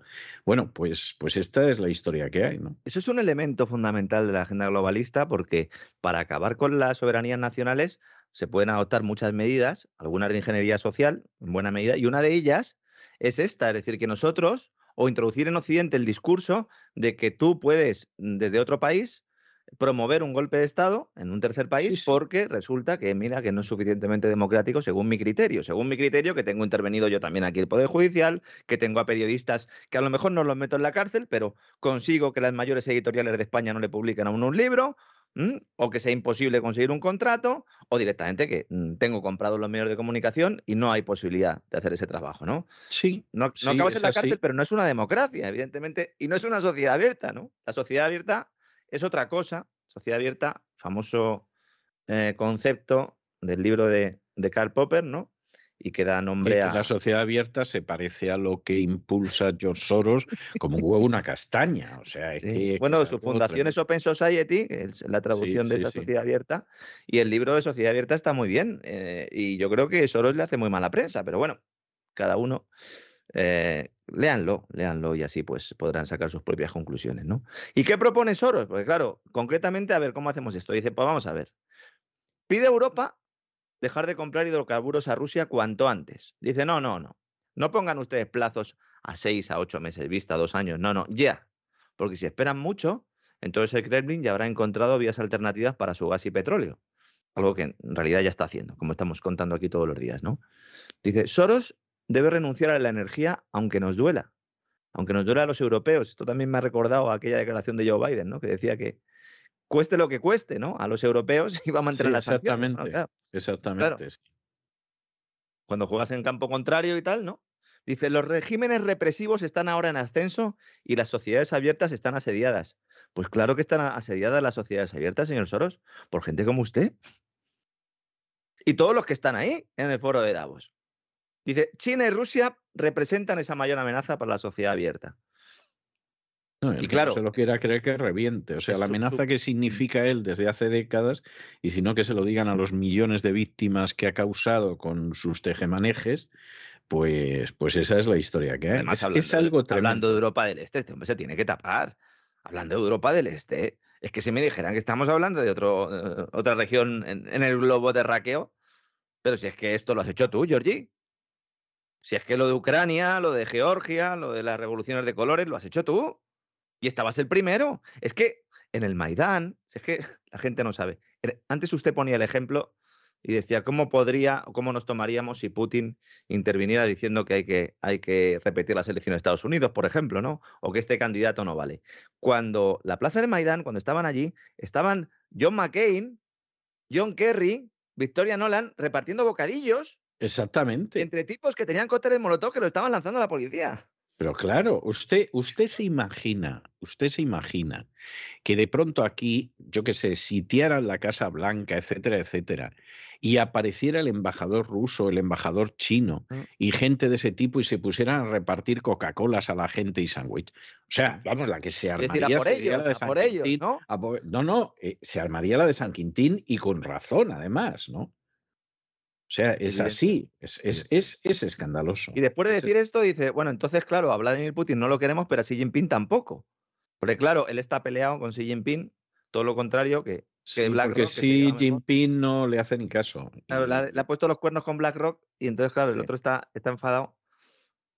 Si fuera otra persona, le diría a don César que Soros está rezando para que eh, Xi Jinping no repita mandato, pero claro, teniendo en cuenta el pensamiento de este tipo y su oscura espiritualidad. Bueno, lo dirá consigo mismo, porque claro. usted sabe que en alguna entrevista ha dicho que a veces se siente como Dios. Hmm, sí, el del Antiguo Testamento, dice, sí. sí.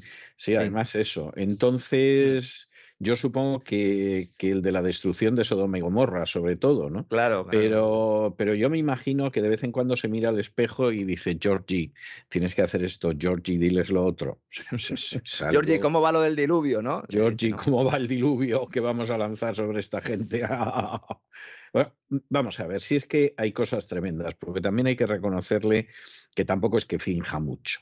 Pero, pero si, si en estos momentos, y es verdaderamente terrible, este sujeto le hacen una entrevista y cuando le preguntan, además con miedo, porque se le ve al periodista que está amedrentado y le pregunta, bueno, ¿y es verdad que usted ayudó a la deportación de judíos de Hungría, ayudó a los nazis? Y dice, sí. Dice, y no, no lo siente. Dice, no, fue muy divertido. Pues este tío. Este es que era joven, dices que era joven. Y... Era joven y era. Era joven y bueno, pues allí al final no lo pasamos mal del todo. Aprendí muchas cosas. sí, exactamente. Y entonces, y, y, en un momento determinado dice, bueno, y si no hubiera sido yo, pues, pues hubiera sido otro. Bueno, pues es un tipo que es un tarado moral, porque esa es la realidad. Es un, total tarado moral, pues te puedes esperar que esté deseando que esté en la Tercera Guerra Mundial, porque no le va a pillar, tendrá su refugio subterráneo, etcétera, y si mueren miles de millones de personas, mira qué bien se lo van a pasar los que vengan después. O sea, desde luego, desde luego el titular, más que el de la Guerra Mundial, que hubiera puesto yo en las informaciones, es el de la civilización puede no sobrevivir a la guerra de Putin en Ucrania. Es, algo. no se puede ser más apocalíptico ya. O sea, ya no es que haya eh, eh, problemas de que haya una crisis, hambrunas. No, es que la civilización desaparece ¿eh? por culpa de Putin. Ya más allá no se puede llegar. O sea, ya culpa no, se puede algo más, de hacer que desaparezca la civilización, ya no se puede, ¿no? y mientras, es que no queda más. mientras los mercados siguen muy de capa caída, no falta quien aprovecha para señalar que estamos ante una oportunidad de compra histórica en Wall Street. Hombre, pues es una forma de verlo, ¿no? El Dow Jones ha perdido un 14% desde enero, el Nasdaq un 27% desde enero. Desde enero, ¿eh? Y aunque algunos analistas, como los de Credit Suisse, dicen que aún es pronto para entrar otra vez en renta variable, otros... Oiga, la bolsa cae, pero el crowdfunding de la voz está rozando ahora el 97%. ¿eh? Estamos a puntito, ¿no? Estamos a puntito. O sea que aquí cada cual recoge lo que siembra. Bueno, al final, claro, es el, tema, ¿no? Cada uno ofrece una serie de cosas y el que ofrece pescado viejo, pescado muerto, pues eh, no lo puede vender y a lo mejor, pues el que le tiene que dar dinero es la empresa, entre otras, de los que han ido hoy al colegio de mi hijo, ¿no? A dar, a dar la charla, ¿no? Resiliente, inclusiva y sostenible, ¿no? Otros apuntan a que hay sectores sobrevendidos. Esto siempre sucede cuando hay ajuste, dicen, no, no, esto está muy barato. ¿Cuáles?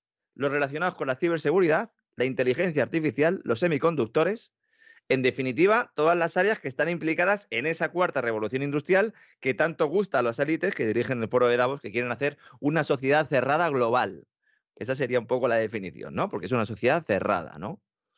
Y en los informes de los bancos de inversión que leo cada día hay un sentimiento hay una sensación de que se podría producir un rally alcista que podría incluso durar varias semanas. Cuidado con estos movimientos de mercado. ¿eh? No sabemos lo que va a pasar. Todo esto son especulaciones. Yo estoy diciendo lo que están comentando los banqueros de inversión, que son los que están todos los días en esto. A ver si va a empezar una subida en bursátil, algunos se va a animar y luego se va a dar cuenta dentro de unos meses que es un rebote técnico, un rebote del gato muerto que pueda durar más tiempo. Nadie tiene una bola de cristal, insisto, los de los bancos de inversión tampoco, pero ellos tienen algo más de información. Comento esto porque es de lo que se habla en el mercado y no se traslada a la población, que cada día está más perdida, no solo en información económica y financiera, sino prácticamente en todos los campos, ¿no? Aunque lean todos los días varios medios de comunicación. Hoy se publica las actas de la última reunión de la Reserva Federal, una cita que se espera con ansiedad porque va a permitir arrojar algo de luz sobre el estado del debate en el seno de la institución monetaria, subida de tipos, cuánto, cuándo. Mañana vamos a profundizar un poco más en ello, pero es la cita fundamental. Aunque hoy no se hablaba de otra cosa, junto con el tema de Soros, que de esa suspensión de pagos fake que puede protagonizar Rusia hoy, bueno, en realidad es el viernes, la gente es que tampoco lee, mucho, ni siquiera los periodistas escriben las informaciones, porque a partir de las 12 AM, hora de Nueva York, el Departamento del Tesoro de Estados Unidos no permite a Rusia abonar ni los intereses ni el principal de los bonos denominados en dólares que ha vendido a inversores estadounidenses. Esto ya lo explicamos hace unos cuantos días, ¿verdad, don César? No se le deja pagar a pesar de que tiene dinero. ¿Mm? Esa es un poco la idea, ¿no? Claro, esto no es Los que tienen que recibir el pago, no sé yo si estarán muy contentos con eso. ¿eh? Ya se hizo una prórroga, ¿eh? Porque dijo el Tesoro, no se paga. Y entonces dijeron los inversores estadounidenses, que son los sospechosos habituales, evidentemente, fundamentalmente bancos de inversión, ¿no? Diciendo, oiga, eh, pero es que el dinero no lo tienen que pagar a nosotros. Claro, exactamente. o sea, usted que está aquí contando. ¿Qué hacemos? Ah, pues vamos a hacer una prórroga. Esa prórroga vence hoy. ¿Habrá una segunda prórroga? No lo sabemos.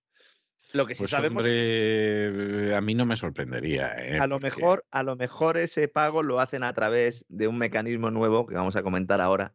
Y así, pues, cobran todos y la Casa Blanca o el Tesoro mantiene un poco la cara y la tesis y la propaganda de que no está dejando pagar a Rusia, ¿no?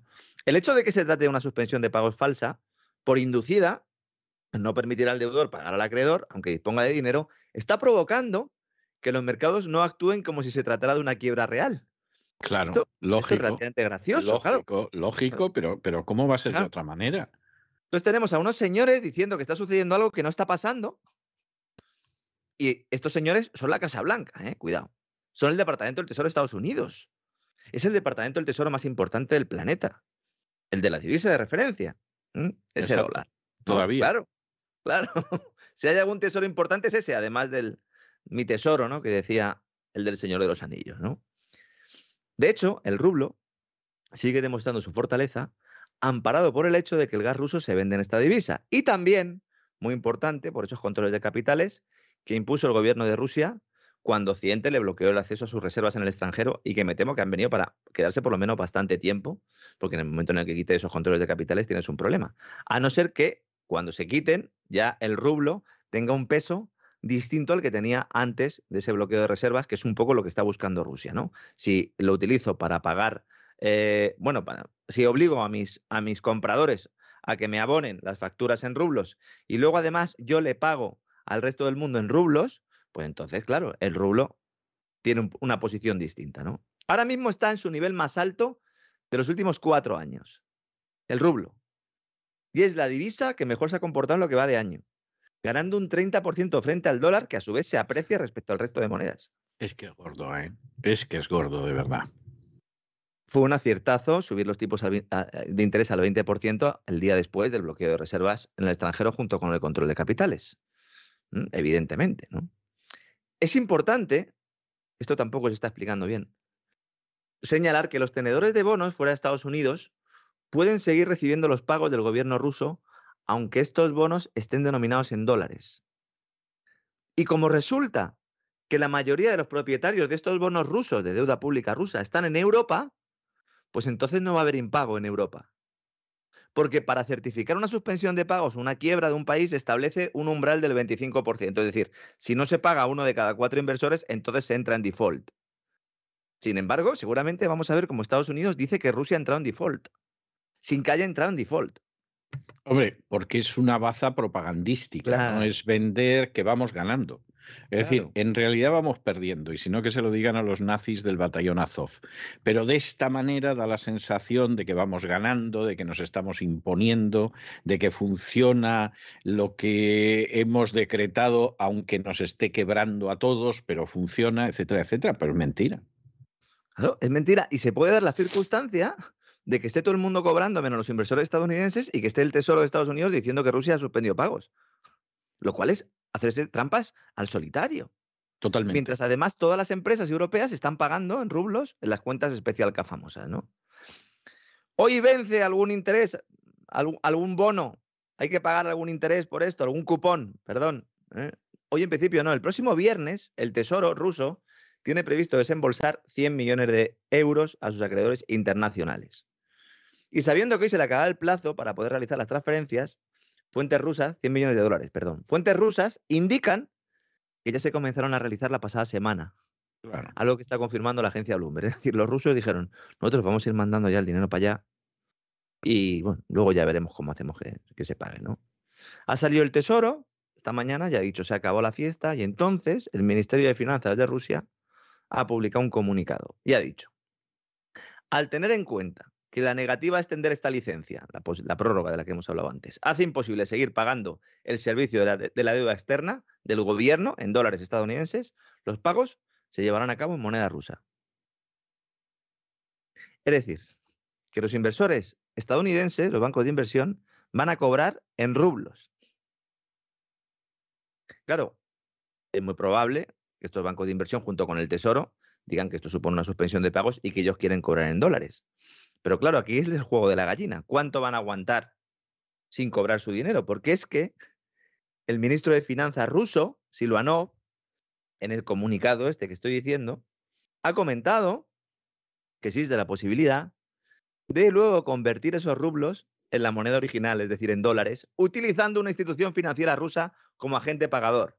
Es decir, que Rusia, el Tesoro, le pagaría a los bonistas que están en Estados Unidos con rublos y luego los bonistas cogerían esos rublos, los traerían a un banco ruso y se los cambiarían por dólares. Y dirán ustedes, bueno, ¿y de dónde están sacando los rusos los dólares y los euros? Pues de vendernos los hidrocarburos a nosotros y a medio planeta. Porque está comprando todo el mundo a Rusia. Aunque nos digan que no están comprando, están comprando. ¿no? Fíjense ¿Qué distancia hay de la realidad a lo que estamos viendo en, el 99,9% de los medios de comunicación, incluso, incluso especializados? Luego, cuando uno lee ya las noticias y no se queda solo en el titular, sí descubre cosas, pero claro, como estamos en una sociedad en la que todo el mundo va a golpe de, titular, a golpe de red social y, nadie analiza nada, bueno, para eso estamos nosotros aquí, ¿no? En lo que queda de año, el Kremlin tiene que abonar mil millones de dólares en cupones de deuda pública en manos de extranjeros que están denominados en dólares y en euros. Si no cumple alguno de esos pagos, entonces la ley le permite una prórroga de 30 días, como sucedió ya a principios de mayo, no por la exención de Estados Unidos, sino porque tú tienes 30 días periodo de gracia. Me temo, don César, que vamos a estar con esto así durante meses. Cada vez que llegue un vencimiento, veremos en el Wall Street Journal, Rusia va a entrar en suspensión de pagos, se hará el enjuague y pa'lante, y patada a seguir. Yo lo creo también. Lo que pasa es que esto llegará a un momento que seguramente no va a ser más allá de dos o tres meses, que ya la gente se cachondeará cuando lo vea. Claro, dirán, ¿cuántas veces ha suspendido pagos? Por pues las mismas, las mismas que Vergrande, ¿no? Sí, exactamente, las mismas, las mismas. Porque no sé cuántas veces ya ha quebrado, ha quebrado Vergrande, que digo yo que cuando quiebre será, será gorda, porque claro, si ha quebrado ya varias veces y, y la situación en la que es, Rusia tiene ahora mismo muchísima liquidez gracias a los miles de millones que ingresan semanalmente por sus ventas de petróleo, de gas y de otras materias primas, ¿no? Y mientras todas estas cosas suceden en el mundo, en España, aquí se habla mucho de un informe elaborado por el banco BBVA y que apunta un negro futuro para los pensionistas españoles. Usted eh, en el arranque del programa decía que sí, que si venía con un, con un tonel, con un barril, porque me había quedado sin casa pues me temo que a lo mejor me puedo quedar sin casa en el futuro, porque nos dice BBVA que los de la generación del baby boom, somos los nacidos entre 1957 y 1977, nos vamos a ver obligados a vender nuestras casas, el que la tenga, para poder sobrevivir. En medio del... Sí, sí, directamente. Yo, yo, no lo dudo. Eh, fíjese, hace, hará cosa de un año, hablando con un antiguo compañero de colegio, eh, él insistía, pero yo creo, sinceramente creo que lo decía para convencerse él más que para convencerme a mí, que, que eh, mi generación era la generación que le había ido bien en todo. Es decir, habíamos podido estudiar a diferencia de nuestros padres, eso es cierto. Luego tuvimos un empleo, yo pensé, ahí no lo digas tú tan alto porque ha habido mucha gente que estudió y todo y lleva lampando desde que salimos del colegio en el año 75. O sea que eso no es tanto y dice, y además todavía hemos cogido las pensiones.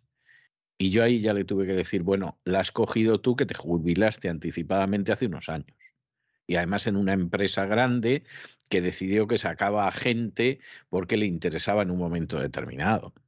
Pero es que la mayoría no nos hemos jubilado. Y desde luego que lleguemos a cobrar la jubilación está por ver. Yo no me hago ilusiones. Pero además es que no me hago ilusiones desde hace muchísimos años, simplemente porque hace muchos años que me puse a echar números. Entonces, que ahora te digan, bueno, pues es que resulta que para poder usted sobrevivir con la miserable jubilación que le queda y tal, eh, va a tener usted que desprenderse de la vivienda que se tiró 30 años esclavizado con un banco para pagarla. Pagándome a mí, porque además es que lo dices un banco, ¿no? Además, pues, pues eso a mí, lamentablemente, no me sorprende. O sea, yo recuerdo cuando yo empecé a ejercer que había casos contados con los dedos de la mano de gente en una situación de, enorme pobreza que firmaban un acuerdo en virtud del cual se quedaban en su piso hasta que se morían, pero luego con el piso se quedaba el banco por ejemplo. Pero esto era, esto eran casos, le puedo asegurar, don Lorenzo, no sé, que habría uno en un millón o algo así. O sea, eran casos tan raros, tan raros, tan raros, que de hecho se contaban como algo que nunca pasaba. Es decir, que sí, que sabes que hay un caso, algo así, pero bueno, fíjese usted qué cosa más rara, esto es impensable. Bueno, pues yo me temo que lo que vamos a ir viendo cada vez más no es que van a llegar a un acuerdo y hasta que yo me muera me quedo sino que le echamos ya, le damos una miseria y luego vendrá el truidor de turno a aplicarle la eutanasia. Sí, vamos a llegar a, escenarios. Sí, como el, de, como el de la película de Monty Python, ¿no? Eso que llegan a su casa, ¿no? Y, dice, ¿usted es donante? Y dice, sí, sí. dice, pues tú ves ahí, ¿no? Sí. Y entonces ya directamente, ¿no? Ya, no, no, no, cuando me muera, no, no, ya porque necesitamos el órgano, ¿no? Pues podemos llegar hasta ese mundo, ¿no?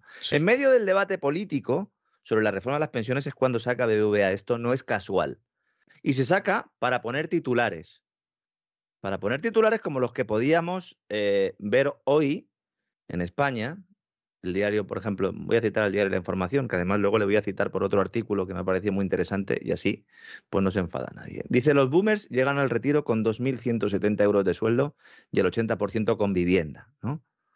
Falta por poner debajo, ¿no? Pues que la vendan, ¿no? Que la vendan. Sí, sí, sí. Mientras que todos lo estamos pasando mal, ¿no? Qué, qué, bien viven los jubilados. Eso es lo que nos están diciendo ahora, ¿eh? Sí, sobre todo porque viene mucha gente de África, oiga, y hay que meterla en algún sitio. Y esa gente ¿eh? es joven. Entonces, pues matamos a los europeos que, ya tienen cierta edad, que no producen, que ya, ya les hemos sacado todo lo que podemos sacarles, ¿no? Christine Lagarde decía eso, la Hombre, naturalmente. del Banco Central Europeo, que mucha gente mayor y que esto hay que ir, hay que ir reduciendo el asunto, ¿no? Club de Roma, etcétera, etcétera, los amigos de Davos, los de siempre, ¿no? Pues como digo, en medio de ese debate político que, mm, de reforma de pensiones que contempla una importante rebaja de las mismas, al menos de los que todavía no se han jubilado, que son estos precisamente, pues el Departamento de Estudios del Banco Español nos dice que esta generación del baby boom lo tiene crudo, que no tiene ahorro suficiente y que a pesar de que hay quien disfruta de pensiones superiores a 2.000 euros, van a tener que vender sus inmuebles ya sin hipoteca después de haber pagado religiosamente año tras año, como decía usted, don César.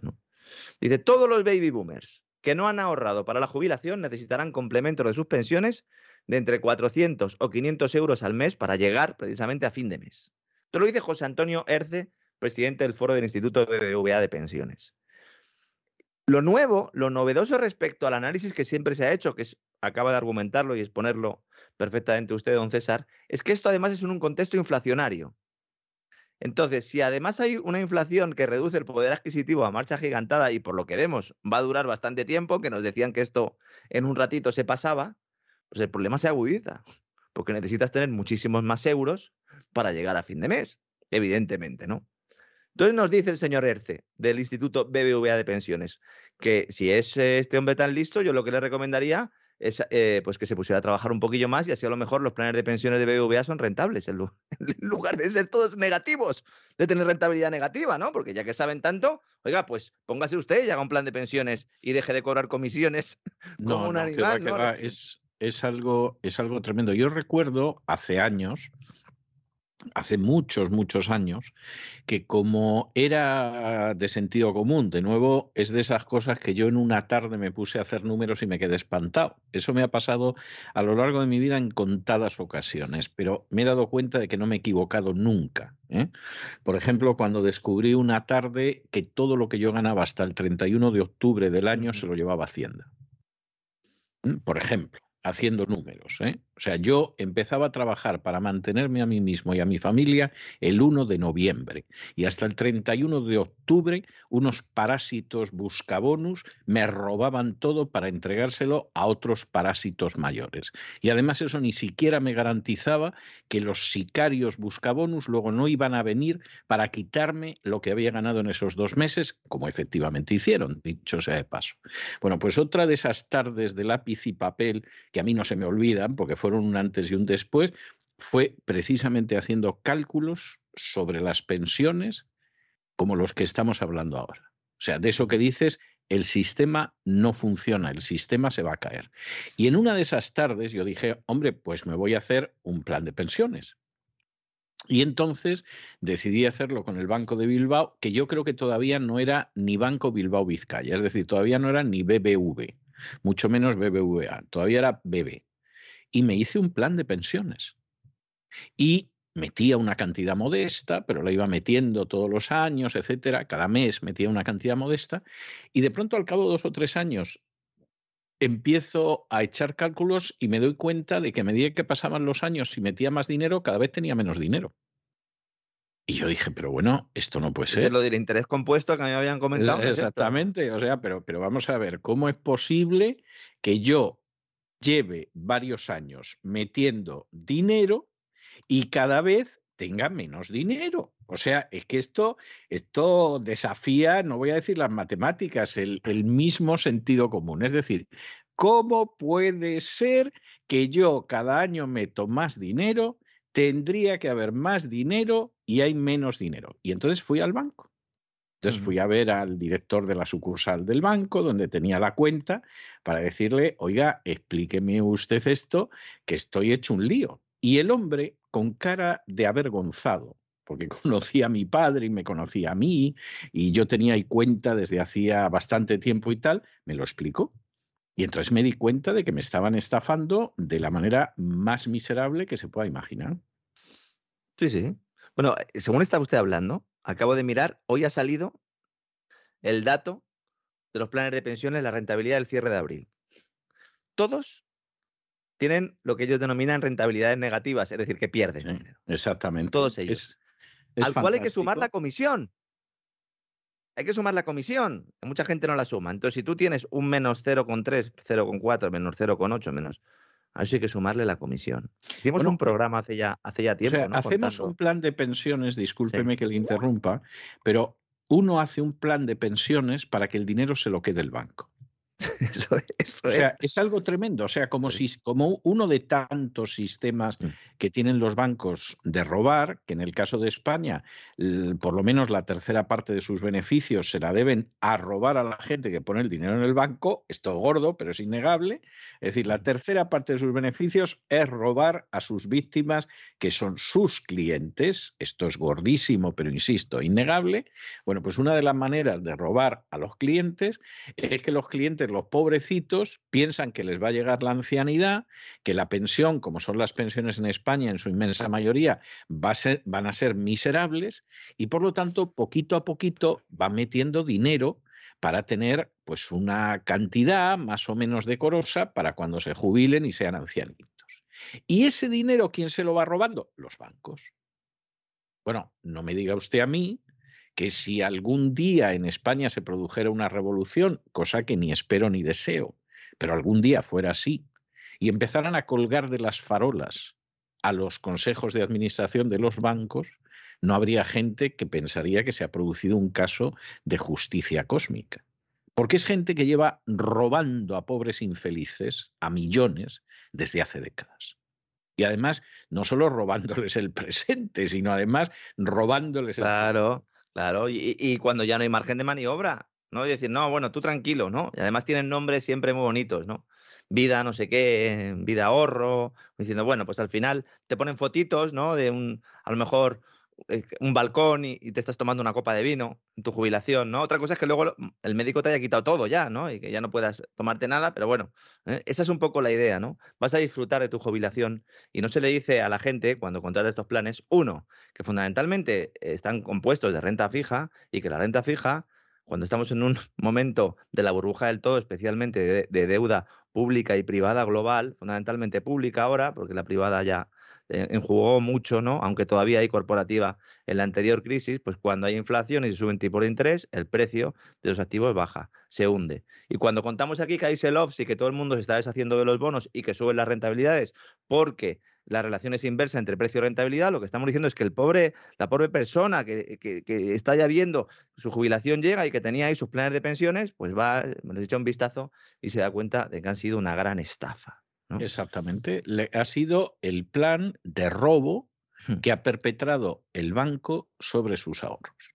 Y entonces llaman a la puerta del banco y llaman a la puerta del banco y dicen, oiga, ¿y esto por qué? Y entonces José Antonio Erce, presidente del Foro del Instituto de BBVA, le dice, es que ustedes, como no han ahorrado, van a tener que liquidar sus viviendas y que sus hijos se despidan de recibirlas en herencia para poder obtener esos complementos de pensiones de 400, 500 euros que calcula BBVA que vamos a necesitar.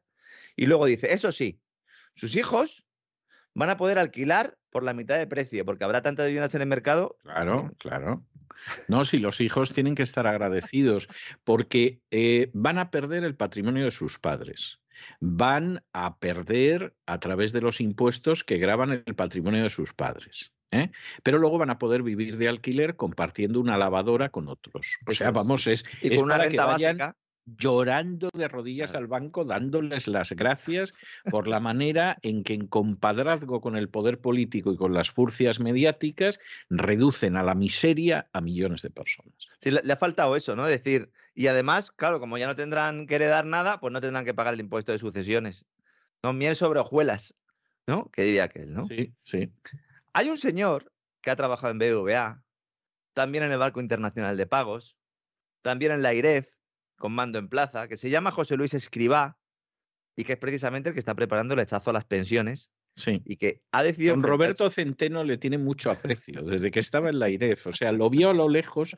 En la época de la IREF yo le concedía eh, un cierto voto de confianza, ¿no? A ver lo que había. Don Roberto Centeno ya lo enfiló entonces como un sujeto sumamente peligroso, que yo pensaba a veces, don Roberto, se pasa usted, hombre, no es tan grave. Sí, sí, es sinvergüenza. Bueno, pues, pues al final tengo que reconocer que don Roberto se quedó corto y yo me pasé de inocente. Oye, cuando yo he criticado aquí alguna vez la, la independencia, la supuesta independencia de la IREF, de la Autoridad Independiente de Responsabilidad Fiscal, que se crea en España cuando el rescate financiero y que estaba todo el día quejándose de que Montoro no le daba los papeles para poder fiscalizar las cuentas españolas, insisto, fue un requerimiento de la Unión Europea dentro de aquel favor- eh, famoso memorándum del rescate. Montoro no daba los papeles porque las cuentas de Montoro eran más falsas Claro, que, que un duro de madera, claro, es que eran como luego se comprobó en sede judicial también, cuando todo el tema Exactamente, como se no. comprobó en Eso sede es. judicial. Si es que Montoro tendría que estar en la cárcel hace años.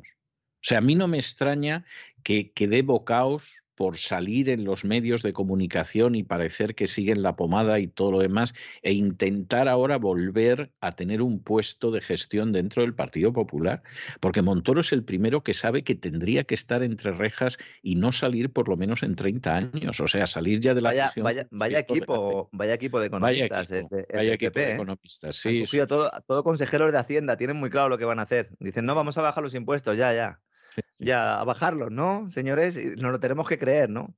Madre mía, madre mía, qué equipo, ¿no? Pues en la IREF, cuando estaba allí José Luis Escriba, y yo lo criticaba su independencia, había gente de la IREF que se enfadaba. Y luego me llamaban y me decían, hombre, hombre, ¿cómo, ¿cómo puedes cuestionar la independencia? Bueno, pues el tipo acabó de ministro de la Seguridad Social, Sí. que es el, el departamento presupuestario que tiene el agujero mayor del reino. Dice, no, es que es independiente, muy bien. Entonces dice, bueno, ¿y entonces qué vamos a hacer? Bueno, pues vamos a decirle a los jubilados que les vamos a subir las pensiones, pero mientras lo que vamos a hacer es una reforma para bajarlas. Y eso es lo que ha hecho José Luis Escriba. Entonces, prepara el hachazo a las pensiones, se le escapa aquella cifra, recordará usted, don César, decía que Sí. con la reforma iban a rebajar la factura anual en unos 30.000 millones de euros ¿m? para los nuevos pensionistas.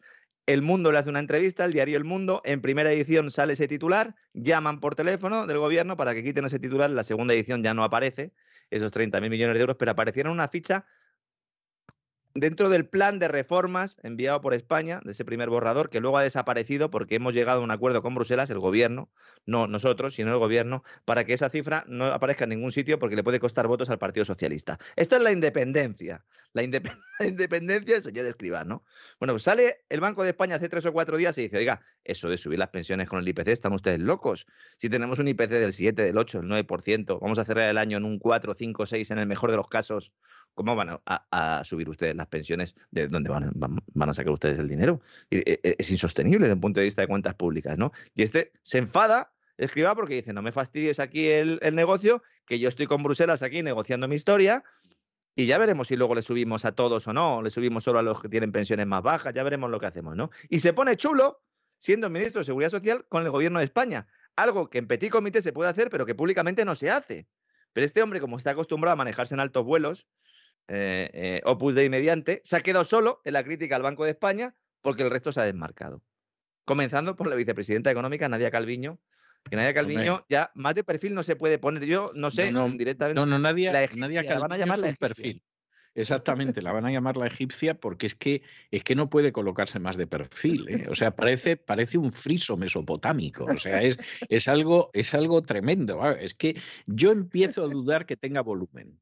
O sea, la he visto tanto de perfil que yo a veces pienso que es una persona de dos dimensiones nada más, no de tres. O sea, dos dimensiones como una fotografía y además de perfil.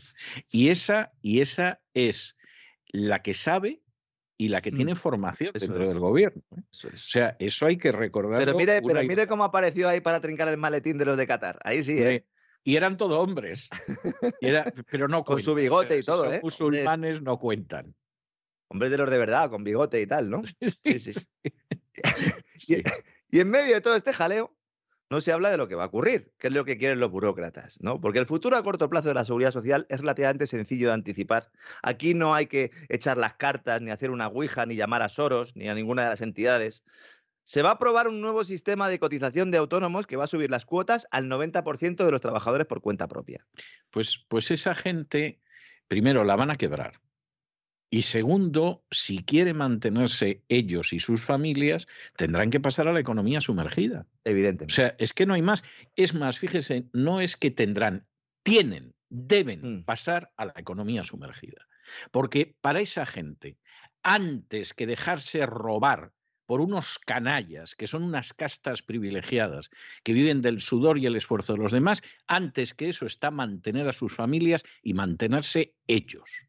Y si para mantenerse a sus familias y mantenerse ellos tienen que mentir a los buscabonus de Hacienda, tienen que eludir a los sicarios de la seguridad social y tienen que esconderse de los políticos y sus furcias mediáticas, tienen toda la legitimidad moral del mundo para hacerlo. Porque lo que no pueden consentir es que les roben el presente y el futuro de ellos y de sus hijos. Y mantener a sus hijos y a sus familias y mantenerse ellos está por delante de mantener los caprichos del Ministerio de Igualdad, de mantener las embajadas catalanas en el extranjero o de mantener las eh, representaciones en el ancho mundo del gobierno vasco. O sea, y eso es así de claro. Y, y además esto hay que decirlo ya. Es decir, y si para eso ustedes tienen que pasar, desgraciadamente, a la clandestinidad y trabajar en negro, háganlo sin ningún problema de conciencia. Porque no están ustedes nada más que intentando dar de comer a sus familias y ese pedazo de pan se lo quieren robar unos ladrones que son las castas privilegiadas y que van desde los bancos a las compañías energéticas, desde la Iglesia Católica a los sindicatos, desde los partidos políticos a determinados lobbies. Y esa gente tiene derecho a defenderse.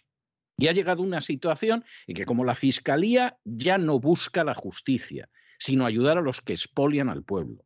Como los jueces ya no aplican la ley ni buscan que haya justicia, sino que son un brazo también de expoliar al pueblo. Como los bancos viven en buena medida de robar a la pobre gente que mete sus ahorrillos en ello, esta gente tiene derecho a la resistencia. Y esa resistencia significa que, mire, yo me borro, yo desaparezco, como decía mi abuelo Antonio, no reces en ningún sitio, porque esta gente tiene que comer. O sea, aumentar lo de los autónomos a esa cantidad es de ser unos criminales, es de ser de unos enemigos. de cada. Y además, y además lo van a hacer, claro, como esto es, eh, no, no puedes hacerlo la noche a la mañana, porque claro, subir las cuotas a todos a la vez, lo que hacen es crear una tabla para que cada año vayas pagando un poco más y como que no te vayas enterando, como la famosa historia ¿no? de la rana que van cociendo a fuego lento, ¿no?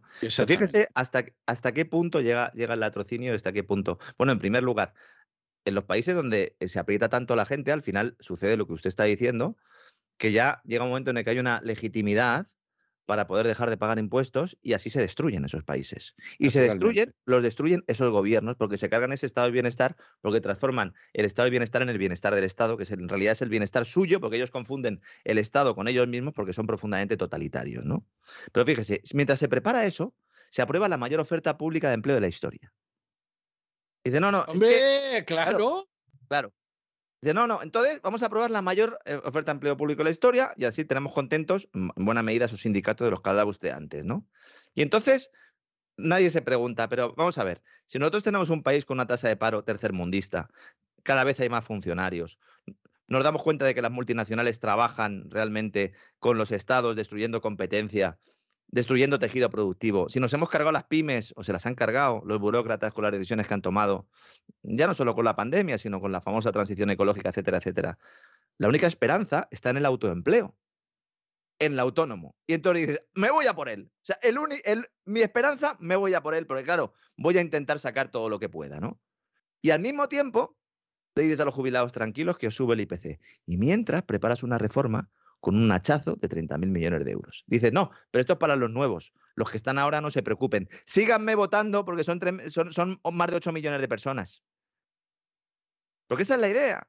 Hacen la cuenta y saben autónomos cuántos hay. Totalmente. 3 millones, ¿no? Jubilados cuántos hay. Y ya está. Y ya está. Y mientras se les dice además a los jubilados actuales que su pensión está garantizada y que no perderán poder adquisitivo, lo cual es falso, al menos de forma sostenible. Un año puede subir ese IPC, pero aún así, aún así, ¿no? La única buena noticia dentro de todo este quilombo es que el nuevo sistema de cotización de autónomos podría retrasarse un año más. Porque como Bruselas ha aplazado la vuelta de las reglas fiscales a 2024, Escriba quería aprobar ya esto para que entrara en vigor en 2023. Los sindicatos y la patronal están también haciendo el paripé porque saben que el gobierno tiene un año más y entonces quieren mostrarle a sus bases a la sociedad en general, ¿no? Más que a sus bases que son bastante exiguas, que ellos están en contra de este sistema. Y entonces es muy posible que se aplazara a los presupuestos generales del Estado que se negocien ya en 2023 para entrar en vigor en 2024, pero no podemos descartar nada porque este, esta segunda mitad de año va a, ser, va a ser muy dura y se van a aprobar muchas cosas, una vez sobre todo que el gobierno vea que ya no puede parar la destrucción económica, al menos el mensaje, entonces, una vez que ya no puede usar la banda, le echará la culpa de todo, evidentemente, a, Putin. Y entonces lo que hará será empezar a. Claro, no podría ser menos. y empezar a meter medidas. Claro. Y entonces entrarán todas las reformas que no han medio entrado porque estaban ahí negociando con Bruselas y encima nos dirán, es que nos obliga la Unión Europea. Todo esto, cuando esto suceda, a ver qué almacenamiento de gas hay en Europa, porque a día de hoy España sigue sin acercarse al 70% de almacenamiento, tendría, tiene que cumplir el 30%. ¿Cuándo se va a comprar gas España? ¿Cuándo? ¿En agosto? Sí, sí, sí, sí. ¿En agosto? Entonces, las reformas son muy sencillas. Los autónomos pagan más y los pensionistas cobran menos. Esas son las reformas. Esas son las reformas, ¿no? Y antes hemos hablado de Davos y no quiero acabar. Eh, usted ha mencionado ahora varios sectores económicos, los de los empresarios, esos mismos empresarios que han estado eh, con Pedro Sánchez en el foro de Davos. La verdad es que eh, es, bastante, es bastante vomitivo, sobre todo ver la, relación, ¿no? Las sonrisas, ¿no? Hoy nos decía Fernando Valls en una crónica que ha hecho en la información, una crónica muy buena, aparece ahí el señor Sánchez Galán, el presidente de Iberdrola, con Pedro Sánchez, diciendo que de alguna manera pues entierran, ¿no? esa guerra que han mantenido, han mantenido durante, durante los últimos meses. ¿Por qué? Pues porque Iberdrola quiere captar buena parte de esos fondos europeos que se van a entregar al gobierno de España, esos Next Generation EU, porque Galán es el que está haciendo intermediario para que nos den dinero los cataríes, porque el primer accionista de Iberdrola es Qatar y el segundo es BlackRock porque Galán se lleva muy bien con la Casa Blanca, donde está también esperando a ver si trinca algo del plan de infraestructuras. Este es otro que es egipcio, pero porque pone la mano por detrás continuamente para ver qué, qué le pueden dar y le está yendo bien y entonces la Moncloa monta un pequeño ágape allí porque ha ido una misión diplomática española entre la cual estaban presidentes de grandes empresas españolas, ¿no? ¿Quiénes han ido? Bueno, los más destacados eran José María Álvarez Payete, Telefónica, Repsol, Josu Nímaz, el consejero delegado, el presidente de BVA, Carlos Torres, es decir, un tipo que está con el teléfono pendiente a ver si le imputan, por el caso Villarejo, pues está ahí en Davos dándonos, dándonos lecciones de ética, de resiliencia, de sostenibilidad y todas estas cosas. Y luego el de Naturgy, Francisco Reynés. Naturgy es la empresa que Apachas también, junto con eh, Sonatrack y BlackRock, pues gestionan ese famoso gasoducto del Medgaz, del cual vamos a tener noticias en los próximos días. Aquí las traeremos en exclusiva, como siempre, don César, porque estoy investigando también un pelotazo importante. Y el de Ferrovial, Rafael del Pino. Este año no ha ido Ana Patricia, don César. No ha ido.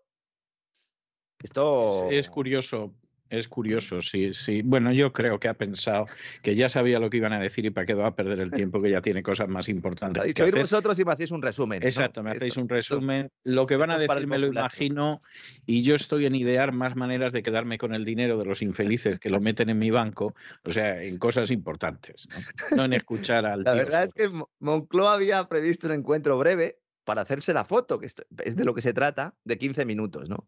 Un simple saludo. Y entonces, los presidentes han ido un poco a, pues sin querer, ¿no? De alguna manera, ellos no quieren hacerse una foto con, con, Sánchez de hace mucho tiempo, solo quieren el dinero público, pero no quieren hacer una foto con él, ¿no? Y cuando ha habido algún tipo de evento, pues se han escaqueado, han mandado al número 2, han mandado al número 3, y entonces, claro, ya estaban en Davos y era como una especie de encerrona, ¿no? Y entonces Sánchez se viene arriba y se pone a comerles la oreja, literalmente, y aquellos 15 minutos se van alargando, se van alargando, ¿no? le va saludando, ¿no? Eh, dando golpecitos en el hombro, ¿no? Y les dice que lo importante son los semiconductores, que lo importante son los chips, que vamos a ser el paraíso de los microchips, que vamos a meter todo el dinero público que haga falta, supongo que el dinero público que le quite a los autónomos con, con la reforma, ¿no? En su momento, ¿no? Pero que les va a pedir un favor. Entonces, claro, todos ya se dan cuenta de la encerrona que haya montado eh, Antonio, eh, Pedro Sánchez, eh, para los amigos, ¿no? Y dicen, mira, me tenéis que echar una manilla. Porque es que, mira, estoy llamando a grandes fondos de inversión y multinacionales y es que no me hacen demasiado caso. Entonces, oye, por favor, podéis llamar de mi parte y, y pedirles pasta. Esta es la definición de empresario. El empresario que se reúne con el jefe de Estado, con el burócrata de turno, porque sabe que al final su negocio depende de él. Y entonces el burócrata dice, vale, yo te doy, yo te doy, pero tú también me tienes que dar a mí. ¿Esto es economía de mercado? ¿Esto es planificación comunista? No, esto es otra cosa. Es otra cosa y como bien dice usted, don César, tiene lo peor de los dos sistemas, aunque yo creo que se parece al corporativismo nazi fundamentalmente. Pero pero fíjese, todavía es peor que el corporativismo nazi, porque en el corporativismo nazi, al final, pues Siemens, por ejemplo, o, Thyssen, podían ganar dinero.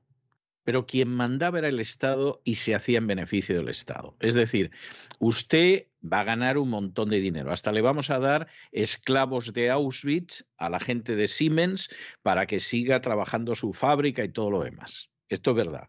Pero esto se hace buscando los beneficios y los intereses del Tercer Reich de Alemania. En España no es así. O sea, si en España tuviéramos un régimen corporativista, que ya sería bastante desgracia, ¿eh? ya sería bastante desgracia, pero fuera un régimen corporativista como el que tenía la Italia fascista o la Alemania nazi, ya sabes que ganarían mucho dinero los oligarcas, pero todo estaría encauzado hacia el beneficio nacional. Pero por, lo menos hacer, por lo menos hacer el paripé, ¿no? Por lo, por lo menos se Por lo menos, no. Y, y, es verdad que estaba encauzado el beneficio nacional, porque es así, que luego el beneficio nacional se dedicara a invadir Etiopía o atacar a la Unión Soviética ya era otro cantar. Pero, pero efectivamente estaba encauzado hacia el beneficio nacional. Esto está encauzado al robo y el expolio de la nación. Al latrocinio, la, latrocinio institucionalizado. Al latrocinio ¿no? institucionalizado y mm. con la ayuda del poder. Y claro, sí. muchísimo peor. Es decir, Thyssen, le gustara o no le gustara a Hitler, y quien dice Thyssen dice Siemens y los Krupp y otros, les gustara o no les uh -huh. gustara a Hitler, que seguramente no les gustaba, al final tenían que aceptar las directrices de Hitler y luego sí, ganaban mucho dinero. Eso no también, también había empresas americanas a las que les gustaba mucho. Pues sí, las de los Bush, por ejemplo, sí. sí. empresas judías como las de los Barbour, ¿eh? uh -huh. que hicieron grandísimos negocios con los nazis. Pero en última instancia, al final aceptaban las órdenes que venían del poder político. Aquí es todo lo contrario. Ellos dan las órdenes al poder político y no lo hacen para engrandecer a la nación, de buena o mala manera, de forma moral o inmoral. Lo hacen para llenarse ellos los bolsillos, robando a manos llenas a los pobres desgraciados. Mientras a los además que les espera un futuro. O sea, yo estoy convencido de que al final en España la ley de eutanasia va a tener mucho éxito porque va a haber miles y miles y miles de ancianos que van a preferir la muerte a la perspectiva que tienen para los últimos años de su vida. Bueno, alguno dirá, ¿para eso se ha hecho el metaverso? Pues sí. Sí, en, buena en, buena, en buena medida, para eso se ha hecho el metaverso. Es la historia, ¿no? Ese metaverso del cual también se habló mucho en, en, el foro de Davos. La verdad es que la intervención que tuvo Pedro Sánchez fue muy poca gente a verle, y eso que era uno de los invitados especiales. Sí, Dentro de las conferencias hay muchas que se van produciendo, algunas se solapan, evidentemente, porque estos hombres hablan de lo humano y lo divino, de lo divino del lado, del lado oscuro, más bien. Y entonces había invitados especiales. Usted dedicó un editorial eh, en el programa de ayer, ¿no? A, a Zelensky, como le sí. habían recibido, ¿no? Online, pero en el caso de Sánchez fue eh, personalmente, ¿no? Bueno, tengo un pantallazo gracias a un tuitero que se llama Toro Sentado. La verdad es que no sé cómo lo ha conseguido, oh. pero es una fotografía de uno de los paneles que hay en el foro de Davos. No está trucada porque eh, está hay reflejos. Eh, bueno, evidentemente, hemos hecho las comprobaciones necesarias. Y entonces aparece ahí, ministro de España, ¿no? Que sería Pedro Sánchez, ¿no? A las 10. Upcoming sessions, ¿no? Lo que viene después, ¿no? La hora. Las pantalla... próximas sesiones, sí. Eso es. 9.41 de la, de la mañana. Sánchez empezaba a las 10. Es decir, 19 minutos antes de empezar, ¿no? Junto con él estaba en el Congress Hall, en el, en el sitio principal, ¿no? Entonces luego dice, liderando con empatía en tiempos de crisis, era otra de las conferencias que estaban en, en, otro lugar. Y luego otro, jóvenes perspectivas, perspectivas de los asuntos globales, ¿no? A esto se dedica esta gente, ¿no? Vamos, digamos que no tendría mucha competencia. Pedro Sánchez, yo lo de liderar con empatía en tiempos de crisis, si esta gente no tiene eh, empatía en su vida normal, ¿cómo? cómo claro. Vamos, es que. A lo mejor por eso le tienen que enseñar. O sea, pero ¿cómo va a hablar de empatía esta gente que son unos psicópatas a que precisamente por su psicopatía mm, son incapaces de empatizar? Es decir, ¿cómo, ¿cómo va a liderar con empatía Soros? Si es un personaje que él mismo ha dicho públicamente, porque lo ha dicho públicamente, que es incapaz, que le importa un pimiento las consecuencias de sus actos sobre millones de personas, que es la definición del psicópata. O sea, esta gente va a liderar con empatía. Tridó que ha decidido que va a liquidar a los pobres con el programa de mm. eutanasia, que cada vez lo está ampliando más. Pedro Sánchez, que ve cómo se le cae el país a pedazos y se sigue aferrando. Pero, pero esta gente. Mario, Draghi, que, no, deja a los abuelos subirse a los autobuses porque no llevan el código QR. O sea, pero, pero esta gente, esta gente va a, liderar con empatía. A lo, mejor por eso han puesto A lo mejor está bien mirado lo de que les pongan un curso. A lo mejor les tienen que dar un curso de, empatía en tiempos de crisis diciendo, oye, mira, eh, que no se os note tanto, ¿no? Que sois, que sois robots de alguna manera, oye, mm, currároslo un poco, trabajarlo un poco la propaganda, ¿no? Bueno, a las 9 y 41 de la mañana, 19 minutos antes de que Pedro Sánchez comenzara, había 704 asientos vacíos en el Congress Hall del Foro Económico Mundial. Este es el interés que despierta Sánchez, que dice, ahora ha vuelto y ha dicho que España se ofrece como la respuesta al problema energético ruso de Europa. La respuesta.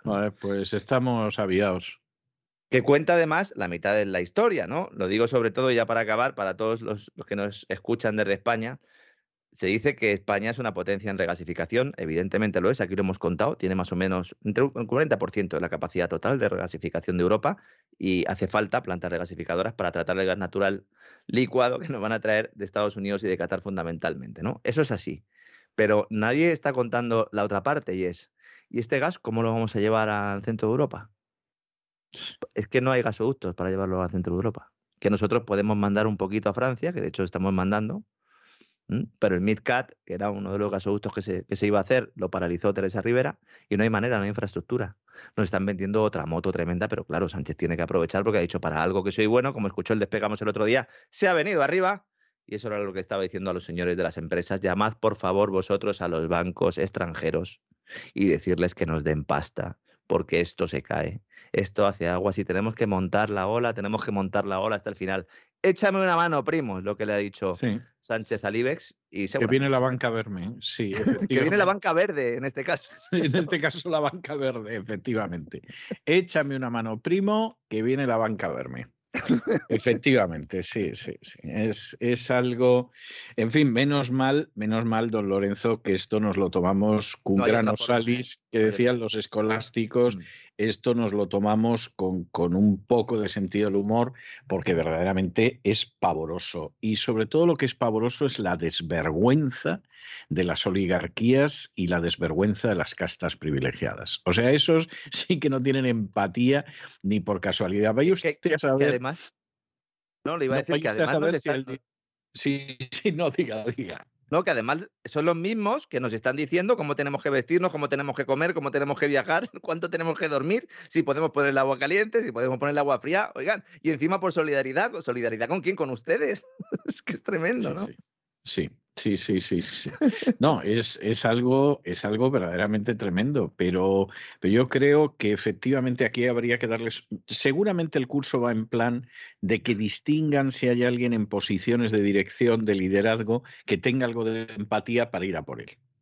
bueno, eh, acaban de echar al tipo de HSBC encargado de riesgo sostenible porque ha puesto en duda el cambio climático. Bueno, no el cambio climático, sino la capacidad del hombre para generar ese cambio climático que nos están contando HSBC le ha abierto una investigación a Stuart Kirk, director global de inversión responsable, porque ha dicho que el cambio climático no es un riesgo financiero del que debamos preocuparnos. Sí. Luego ya se ha calentado un poco y ha dicho, algún chiflado que me habla del fin del mundo, por favor, que me deje tranquilo. y luego ya se ha venido arriba del todo y ha dicho, ¿a quién le importa si Miami está a 6 metros bajo el agua dentro de 100 años? Ámsterdam ha estado a 6 metros bajo el agua durante mucho tiempo y es un lugar realmente agradable. la verdad es que se la ha buscado Stuart, ¿eh? se la ha buscado. Sí. Sí, se la ha buscado. Es que, claro, este al final decidió ir por la línea empática y, y está en el paro. O sea, es- esto es un aviso a navegantes. ¿Tú quieres ser empático? Pues nada, no te preocupes, que, que ya puedes ir buscando en, en otro sitio las posibilidades de trabajar, porque efectivamente aquí no, no tienes nada que hacer. Pero fíjese hasta qué punto es mentira todo que este tipo, con esa Todo es opinión, mentira, efectivamente. Claro, este tipo es el responsable, era el responsable de analizar el impacto de las inversiones en cuestiones medioambientales, sociales y de gobernanza de HSBC. Es decir, si este tipo piensa eso, ¿qué pasa? Que el resto no, evidentemente, claro que sí. Y nos están mintiendo y nos ponen ahí el cartelito con la huella de carbono. En el Foro Económico Mundial ha vuelto a salir el tema del crédito social. Hicimos un programa el otro día, ya lo están diciendo también, que hay que vigilar la huella de carbono, que van a saber cuándo viajamos, qué comemos, para modificarlo por nuestro bien, eso sí, es tremendo y sobre todo que esté colando, ¿no? O sea, aquí lo verdaderamente pavoroso no es que lo hagan, ¿verdad, don César? Sino que cuele y que la gente incluso, incluso lo aplauda desde el balcón. Sí, sí, sí, sí, sí, es, es algo en ese sentido que no tiene más vuelta de hoja. Hombre, vamos a ver, hay que reconocer que como no son empáticos, es decir, claro, porque una persona, y, y no estoy ironizando, es verdad, una persona que siente un mínimo, o sea, no voy a decir que tampoco le preocupe mucho la existencia de sus congéneres humanos, sino que Mm. le preocupa algo el, el hecho de cómo, de cómo son realmente, pues lo que le puede pasar a los demás. Claro, en algún momento dice, hombre, pero no nos estaremos pasando confinando a toda la población mundial. No nos estaremos pasando obligándoles a poner una cosa que en realidad no sabemos si ayuda, pero que sabemos que hay gente que ir o contraer una enfermedad. Hombre, cortaos un poquito, no vamos a dejar esto un par de escalones más abajo, ¿no? Pero como, como estos la empatía no la tienen, que es lo típico del psicópata, pues claro, estos dicen, hombre, lo confinamos y más. Y ya han respirado demasiadas semanas por la calle, vamos a volver a confinarlos. Y había no sé qué. Claro, ya hay gente que se comportara como se comportara en la última de estos, ya desconfía. O sea, Claro. yo estuve en el médico pues hace, hace muy pocos días y la doctora que me atiende se recachondeaba de la viruela del mono. O sea, es que no se lo creía, es que estaba convencida de que era un montaje y la mujer me lo decía. Dice, "Hombre, vamos a ver, es- eh, acabamos de salir de lo otro, no sé qué, viene lo de Ucrania, ahora la viruela del mono. Hombre, por favor, es que esto ya es que nos toman por idiotas. Pero claro, Así el es. psicópata no lo percibe. El psicópata dice, ah, se les echa esto y más, ¿no? Bueno, pero es que hay gente que va a ir a la calle, hay gente que va a morir de hambre con las hambrunas que estamos provocando. Eh, bueno, es igual. claro. Gente Es que igual, nos este buscamos, nos, bu- planeta. nos buscamos a alguien a quien echarle la culpa. Esa es la clave, ¿no? Y entonces le echamos la Totalmente. culpa. Y, Y como la culpa la tiene Putin, claro, a todo eso, a todo eso tengo que decirle, porque claro, hay gente que ha descubierto ahora con lo de Ucrania, lo de la culpa la tiene Putin. Pero hay estudios publicados, pero ya desde el año 16, o sea, la cosa no viene de ahora, ni mucho menos, cuyo título, con guasa, ¿eh? era La culpa la tiene Putin. Y empezaron a publicarse en Estados Unidos estudios por politólogos muy serios y muy documentados, porque claro, aquí en Estados Unidos vivieron cuando Donald Trump le mojó la oreja a Hillary Clinton, y como era absolutamente inaceptable que Hillary Clinton, Clinton hubiera perdido unas elecciones, pues le echaron la culpa a Putin. Es decir, aquí es que se habían falseado las elecciones porque habían intervenido los rusos. Morgan Freeman grabó una de estas cosas que yo dije, pero bueno, Morgan Freeman al final va a ser un buen actor, pero es un, es un absoluto cretino. ¿no? Y Ujú. entonces, en aquel entonces ya hubo estudios, dice, esto es una vergüenza, se va a demostrar que es mentira, como se demostró. Por cierto, la que difundió, una de las que difundió más ese embuste colosal, es la señorita a la que querían nombrar ahora al frente del Ministerio de la Verdad de Biden. O sea, que- aquí, cuando tú vas siguiendo la vida de los políticos, es ejemplar, ¿no? Sobre todo la de algunos. Y en aquel entonces ya hubo varios estudios que se titulaban La culpa la tiene Putin. O sea, porque ya se habían dado cuenta de que para cubrir las indecencias más absolutas, por ejemplo, todas las ilegalidades de Hillary Clinton en la campaña y cómo perdió frente a Trump, pues nada, le echamos la culpa a Putin y Putin se ha convertido en el de, no en el dios tapagujeros, se ha convertido en el diablo tapagujeros. Y vamos a ver, vamos a, vamos a ver, don César, seguramente que se le va a echar la culpa a Putin del cambio climático en Occidente. Pero yo no tengo ninguna duda, la culpa del cambio climático en Occidente la tiene Putin. O sea, lleva, lleva siglos, lleva siglos preparando el cambio climático. Y claro, de pronto ha emergido y lo vemos. Bueno, el cambio climático en Occidente, bueno, ya, de las lo, veremos en África, y, lo veremos en unos días, pero, pan. Lo veremos en unos días, ya estoy haciendo un poco de spoiler, pero también se le está culpando a él de la viruela del mono, que es, que sea lo último. También la viruela. Sí, sí, porque claro, esta es otra muy buena. La viruela del mono solo ha aparecido en los países de la OTAN. Sí. Entonces, claro. Cuando ha estado toda la vida en África, siempre en el centro. Exactamente, mm. exactamente. Y ha aparecido en los países de la OTAN, ¿no? Y entonces, claro, pues esto la culpa la tiene que tener China, Putin o los dos. ¿eh? En este caso, el, COVID, el COVID, los chinos, ¿verdad? Exactamente. Y la viruela del mono, Putin. Pues fue mm. Putin. Y claro, a nadie se le ha ocurrido pensar que desde hace muchísimo tiempo, durante todo este siglo, la OTAN ha ido colocando armamentos, perdón, laboratorio de armamento bioquímico en Ucrania. Y que ya ha habido algún escape y se han muerto ucranianos. Y que ahora mismo hay ucranianos diciendo que son refugiados y viajando por todos los países de la OTAN. Y entonces, claro, eh, además la viruela, que mire que nos advirtió Bill Gates, que solo piensa en nuestro bien, hace más de dos años que nos advirtió que iba a haber una nueva epidemia de viruela. Y todo el mundo pensó, pero Bill, si la viruela quedó erradicada a inicios de los años 80, ¿cómo va a ser eso? Pues mire usted, Guillermito Puertas lo sabía, porque tiene esa bola de cristal que le permite anunciar los desastres que vienen. Hablaremos largo y tendido de ese tema en los próximos días. Eso sí, para los amigos suscriptores de cesarvidal.tv, que hacen un esfuerzo adicional. A nuestros amigos también del crowdfunding, que bueno, en el crowdfunding también se pueden conseguir suscripciones a cesarvidal.tv. Se pueden conseguir libros de don César Vidal eh, dedicados. ¿Queda alguno todavía?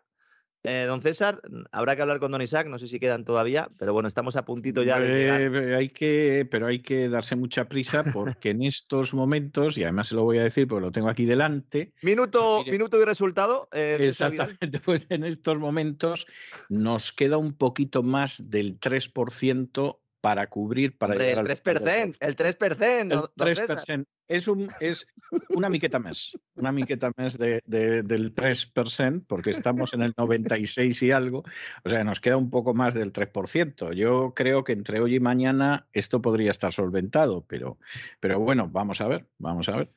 Bueno, me voy un rato a rezar, que he hablado demasiado de George Soros y esto se tiene que pasar. Sinceramente lo comprendo, lo comprendo, don Lorenzo. Yo tengo que decírselo, tengo que decírselo y confesarlo públicamente creo que no he orado en mi vida tanto como lo estoy haciendo en los últimos tiempos.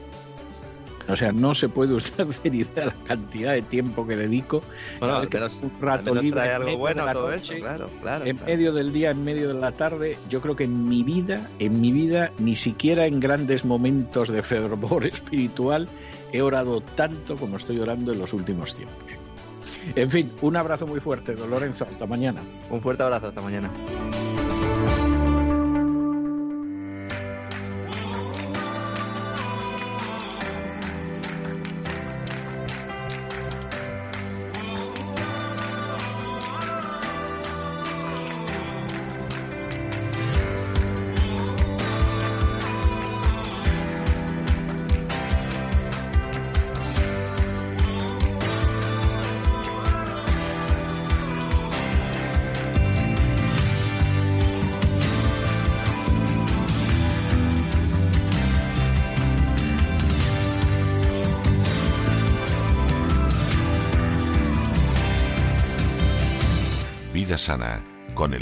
Kalinnikova.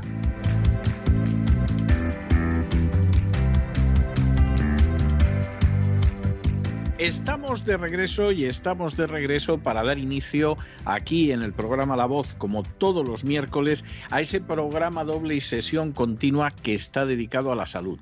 Ya saben ustedes que siempre empezamos con la vida sana, con la vida naturista, con esa manera de tener salud de manera física con Elena Kalinikova. Luego nos vamos a adentrar en la psique, en la mente, vamos a hablar de una salud, de un equilibrio que no solo es físico, sino que es psicológico, que es mental. Pero de momento ha llegado Elena Kalinikova y vamos a ver lo que nos trae hoy para recomendarnos a fin de tener una vida más saludable. Buenas noches, Elena. ¿Por dónde vamos a ir hoy? Muy buenas noches, César. Pues hoy me gustaría seguir el recorrido por las harinas saludables, que son una opción muy saludable para sustituir a las harinas tradicionales. Y hoy vamos a ver las harinas de almendra y de avellana. Pues la harina de almendra que proviene de las almendras crudas molidas con o sin la cáscara. De hecho, aconsejo a todos, si van a utilizar este tipo de harina, que la utilicen con la cáscara, porque ahí se concentra una gran mm, porción de los eh, minerales, nutrientes, vitaminas y por lo tanto quitándole la cáscara pues perdemos una parte muy importante de la almendra. Y entre las razones que han hecho que la harina de almendra se haya vuelto tan popular están su versatilidad y que no contiene eh, gluten, por lo que es una buena opción para las personas celíacas o intolerantes al gluten. Y vamos a ver ahora los beneficios para la salud de la harina de almendras que le convencerán para incluirla en su próxima receta. Eh, para empezar, es una fuente de grasas monoinsaturadas. Las almendras son uno de los frutos secos más saludables, especialmente porque ayudan a prevenir enfermedades cardiovasculares. También son una gran fuente de grasas monoinsaturadas de origen vegetal, que se ha descubierto que reducen el colesterol LDL, que es el colesterol malo, y el colesterol total, y aumentan a su vez el colesterol HDL, que es el colesterol bueno. También contienen magnesio. Las almendras son, de hecho, una fuente muy importante de magnesio, que es un mineral muy importante y muy saludable para el corazón. Por ejemplo, un puñado de almendras, unos 24 gramos, contiene casi 80 miligramos de magnesio, que resulta ser aproximadamente el 20% de la ingesta diaria recomendada para un adulto. Este mineral es importante para mantener niveles saludables de presión arterial, lo que reduce las probabilidades de padecer un infarto o un derrame cerebral. También las almendras en eh, forma de orina tienen menos carbohidratos netos, tan solo 4 gramos de carbohidratos por un cuarto de taza al sustituir la harina blanca tradicional por la harina de almendras. Es una gran manera de reducir la ingesta general de carbohidratos y aumentar la ingesta de proteínas y fibras. Eh, reducir la ingesta general de carbohidratos y comer más carbohidratos complejos en lugar de carbohidratos refinados es una estrategia clave para controlar la diabetes tipo 2 y reducir el azúcar en la sangre. Según los resultados de un reciente estudio, las personas que añadieron almendras a su dieta baja en carbohidratos tuvieron un control glucémico aún mejor que los que comieron dietas bajas en carbohidratos sin almendras.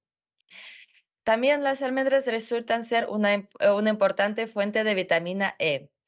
Un puñado de almendras proporciona alrededor de 7 miligramos de vitamina E, que es aproximadamente la mitad de lo que se necesita al día lo que lo convierte en una de las mejores fuentes de esta vitamina con gran poder antioxidante. Y también hay que decirlo que esta absorbe los radicales libres dañinos que pueden aumentar el riesgo de enfermedades del corazón y otras condiciones. La mayoría de los estudios, por ejemplo, sobre la vitamina E encontraron que su consumo en alimentos como las almendras y la harina de almendra era más beneficioso y menos perjudicial que el consumo de suplementos de vitamina E. Y también hay que decirlo que tiene muchísimas proteínas y fibras. Aunque puede tener más calorías que la harina blanca, también es un elemento rico en proteínas y fibra, que ayuda a mantener, eh, mantenerse lleno durante más tiempo y de esta manera estabilizar el apetito y ayudarnos a comer menos calorías en general. Y vamos a saber un poco los beneficios de tomar fibra según la ciencia. Por ejemplo, un ensayo se observó en dos grupos durante 12 semanas. Un grupo comió una dieta baja en calorías con el 15% proveniente de las almendras y el otro comió una dieta baja en calorías sin almendras. Y el estudio demostró que ambos grupos perdieron peso, pero los participantes que siguieron una dieta baja en calorías con almendras perdieron más grasa total y grasa abdominal, que es la más difícil de quitar normalmente, la grasa abdominal. Y las almendras también contienen antioxidantes. Las almendras, especialmente eh, la piel de las almendras, son uno de los mejores alimentos ricos en antioxidantes porque contienen varios compuestos vegetales antioxidantes, incluidos los flavonoides. Y los antioxidantes, como ya lo sabemos, ayudan a neutralizar los radicales libres en el cuerpo que pueden contribuir a varias enfermedades y entre ellas las cardiovasculares, la diabetes de tipo 2, el cáncer y las enfermedades inflamatorias de las articulaciones, entre otras, según publica The Australian and New Zealand Journal of Ophthalmology. Y la incorporación de más antioxidantes en la dieta es esencial para reducir al mínimo la inflamación y proteger las células del daño oxidativo. Y ahora vamos a ver por encima la harina de avellanas, ya que sus propiedades son similares con la harina de almendras. También es apta para los celíacos no contiene colesterol y es baja en sodio y rica en fibra, proteínas y minerales. Y también ayuda a bajar el peso de manera más sana y paulatina. Considerando que los especialistas recomiendan incluir al menos unas 20 avellanas en nuestra dieta diaria, se sabe que un puñado de avellanas puede dar al cuerpo la energía que necesita para un día de trabajo. Además, las personas que quieren perder peso pueden tratar comiendo un puñado de avellanas en lugar de alimentos altos en calorías. Esto se debe a las avellanas pueden hacerlos sentir lleno rápidamente y frenar su apetito. Por supuesto que no es lo mismo comer las avellanas crudas, que es lo más recomendable, y si además previamente lo ponéis en remojo unas tres horas por lo menos, esto sería ya lo más recomendable. Eh, pero también a veces nos apetece comer algún dulce caprichito y esta es la manera más sana de hacer los dulces y bizcochos, al igual que la, eh, harina de coco, la que hemos visto en el programa anterior, y de almendras. Y mm, voy a, mencionar brevemente los beneficios adicionales de las avellanas. Por ejemplo, la avellana europea también es rica en vitamina E y de hecho una pequeña porción al día aporta 20% de la ingesta de vitamina E diaria recomendada, que es muy importante, sabemos, la vitamina E para eh, conservar nuestra juventud y la belleza. Y esto significa que el cuerpo recibe la cantidad adecuada de antioxidantes que ayudan a deshacerse de los radicales libres, que es uno de los factores importantes además para origen del cáncer. No el único, pero uno a tener mucho en cuenta. Y también contiene la vitamina K, que actúa sinérgicamente con otros nutrientes para la salud ósea y por lo tanto ayuda a normalizar la coagulación de la sangre y las avellanas también son grandes aliados para el tratamiento de la osteoporosis. Las avellanas también contienen grandes eh, cantidades saludables de calcio y magnesio que ayudan a normalizar el metabolismo y la salud de los huesos.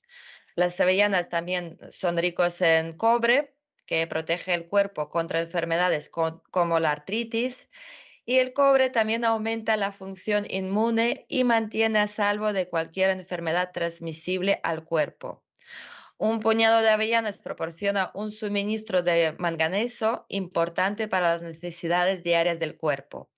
Este mineral es responsable de mejorar el metabolismo de los alimentos y la producción de energía, al tiempo que reduce el colesterol malo. Y también las avellanas eh, contienen grasas buenas. Por cada 28 gramos de avellanas hay cerca de 13 gramos de grasa monoinsaturada. Esta buena grasa facilita la reducción de colesterol malo y como resultado las arterias son más saludables y más fuertes y eso significa un corazón más sano. Y en el siguiente programa seguiremos con el recorrido por las harinas saludables y os explicaré también el porqué de los grandes inconvenientes de las harinas tradicionales. ¿Qué te parece, César? ¿Te gustaría probar algún bizcocho hecho con eh, harina sí, de...? Sí, sí, sí, sí, sí, sí, sí. Vamos, sin ningún género de dudas, claro que me gustaría, sí. Sí que me gustaría. Me parece, me parece además, en fin, bastante seductor. Pues cuando aprenda a cocinar te invitaré a mi casa. Está muy bien, está muy bien ese comentario de cuando aprenda a cocinar. O sea, me parece. Mira, tú te, fías de ello porque alguien te lo ha ofrecido en algún momento o algo así. Sí, es que tengo una amiga que le encanta cocinar, entonces yo soy de producir ideas saludables y ella de los hace realidad. Entonces somos un dúo muy productivo y eficaz juntos, pero no por separado. Ya, ya, ya. O sea, una pone las ideas y la otra pone las manos. Y no, está muy bien. O sea, me parece me parece estupendamente, pero, pero vamos, confieso que me he quedado pasmado cuando has dicho cuando aprenda a cocinar, no te preocupes que yo te lo hago. Eso, eso no me lo esperaba yo y me he quedado absolutamente pasmado. Bueno, muchísimas, muchísimas gracias, Elena. Nos vemos la semana que viene, Dios mediante. Un abrazo muy fuerte. Gracias a ti, César, y a todos ustedes. Un abrazo. C'est une chanson qui nous ressemble. Toi tu m'aimais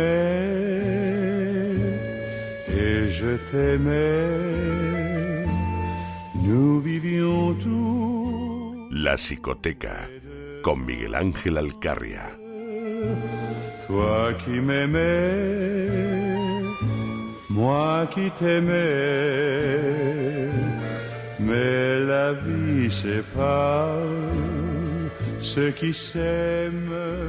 Y llegamos a la segunda parte de nuestro programa doble y sesión continua de todos los miércoles que dedicamos a la salud. Ya saben que empezamos por la salud corporal, por la vida sana, por el naturismo con Elena Kalinikova, pero luego nos adentramos en ese bienestar, en esa higiene, en esa salud que es propia de la psique en la psicoteca con don Miguel Ángel Alcarria. Y ya ha llegado don Miguel Ángel, muy buenas noches. ¿Por dónde vamos a ir hoy? Muy buenas noches, don César. Eh, como han podido ver nuestros oyentes desde la psicoteca, bueno, pues intentamos eh, presentar temas que sean de actualidad, que estén ligados con la psicología. En ese caso, en este caso, en el caso de hoy, en la sección, eh, como avanzamos la semana pasada, vamos a hablar acerca de cómo el miedo está siendo usado por los ingenieros sociales de nuestro tiempo para promover drásticos cambios en nuestro sistema social. Y es que si impera alguna emoción en estas primeras décadas del siglo XXI es el miedo. De hecho, eh, yo diría que desde 2001 y desde el derribo de las Torres Gemelas es que podemos hablar de una instauración de una cultura del miedo, al menos en Occidente. No lo sé. no, no, es verdad que tiene, que tiene, por supuesto, precedentes pero que desde luego ha sido verdaderamente de, campeonato en las últimas décadas, no cabe la menor duda. Pues sí, porque tenemos eh, miedo a perder el empleo, sobre todo desde la crisis económica de 2008-2009. Miedo a la escasez de alimentos, de la cual pues habéis estado hablando en el gran reseteo. Miedo a la muerte, a la propia, a la de personas cercanas miedo a la pérdida, miedo a la discriminación, a que seamos mal vistos y distanciados por la sociedad. Cuando se decía, pues que bueno, que si no te medicabas, y dejémoslo así, eh, el cómo vamos a hablar de estos temas eh, por, temas de censura de las redes sociales, pues bueno, pues la cuestión es que entonces no podrías viajar o, o, otras cuestiones. Miedo a la sanción, a que me borren el contenido en redes, por ejemplo, miedo a la guerra, miedo a lo desconocido, como esta actual crisis del mono, de la viruela, y estos son solo algunos de los miedos que nos están gobernando, están gobernando nuestra vivencia emocional y no solo guían, sino limitan nuestra experiencia de vida porque continuamente nos sentimos vulnerables. Y es que parece que la sociedad del siglo XXI no estuviera preparada para lo que está ocurriendo y sobre todo no estuviera preparada para el sufrimiento. De ahí que hablemos de la generación de cristal, una generación que no sabiendo aceptar el sufrimiento termina por ser no solo la más vulnerable de toda la historia, sino además la más manipulable, por, justamente por ese miedo eh, a la vulnerabilidad, ¿no?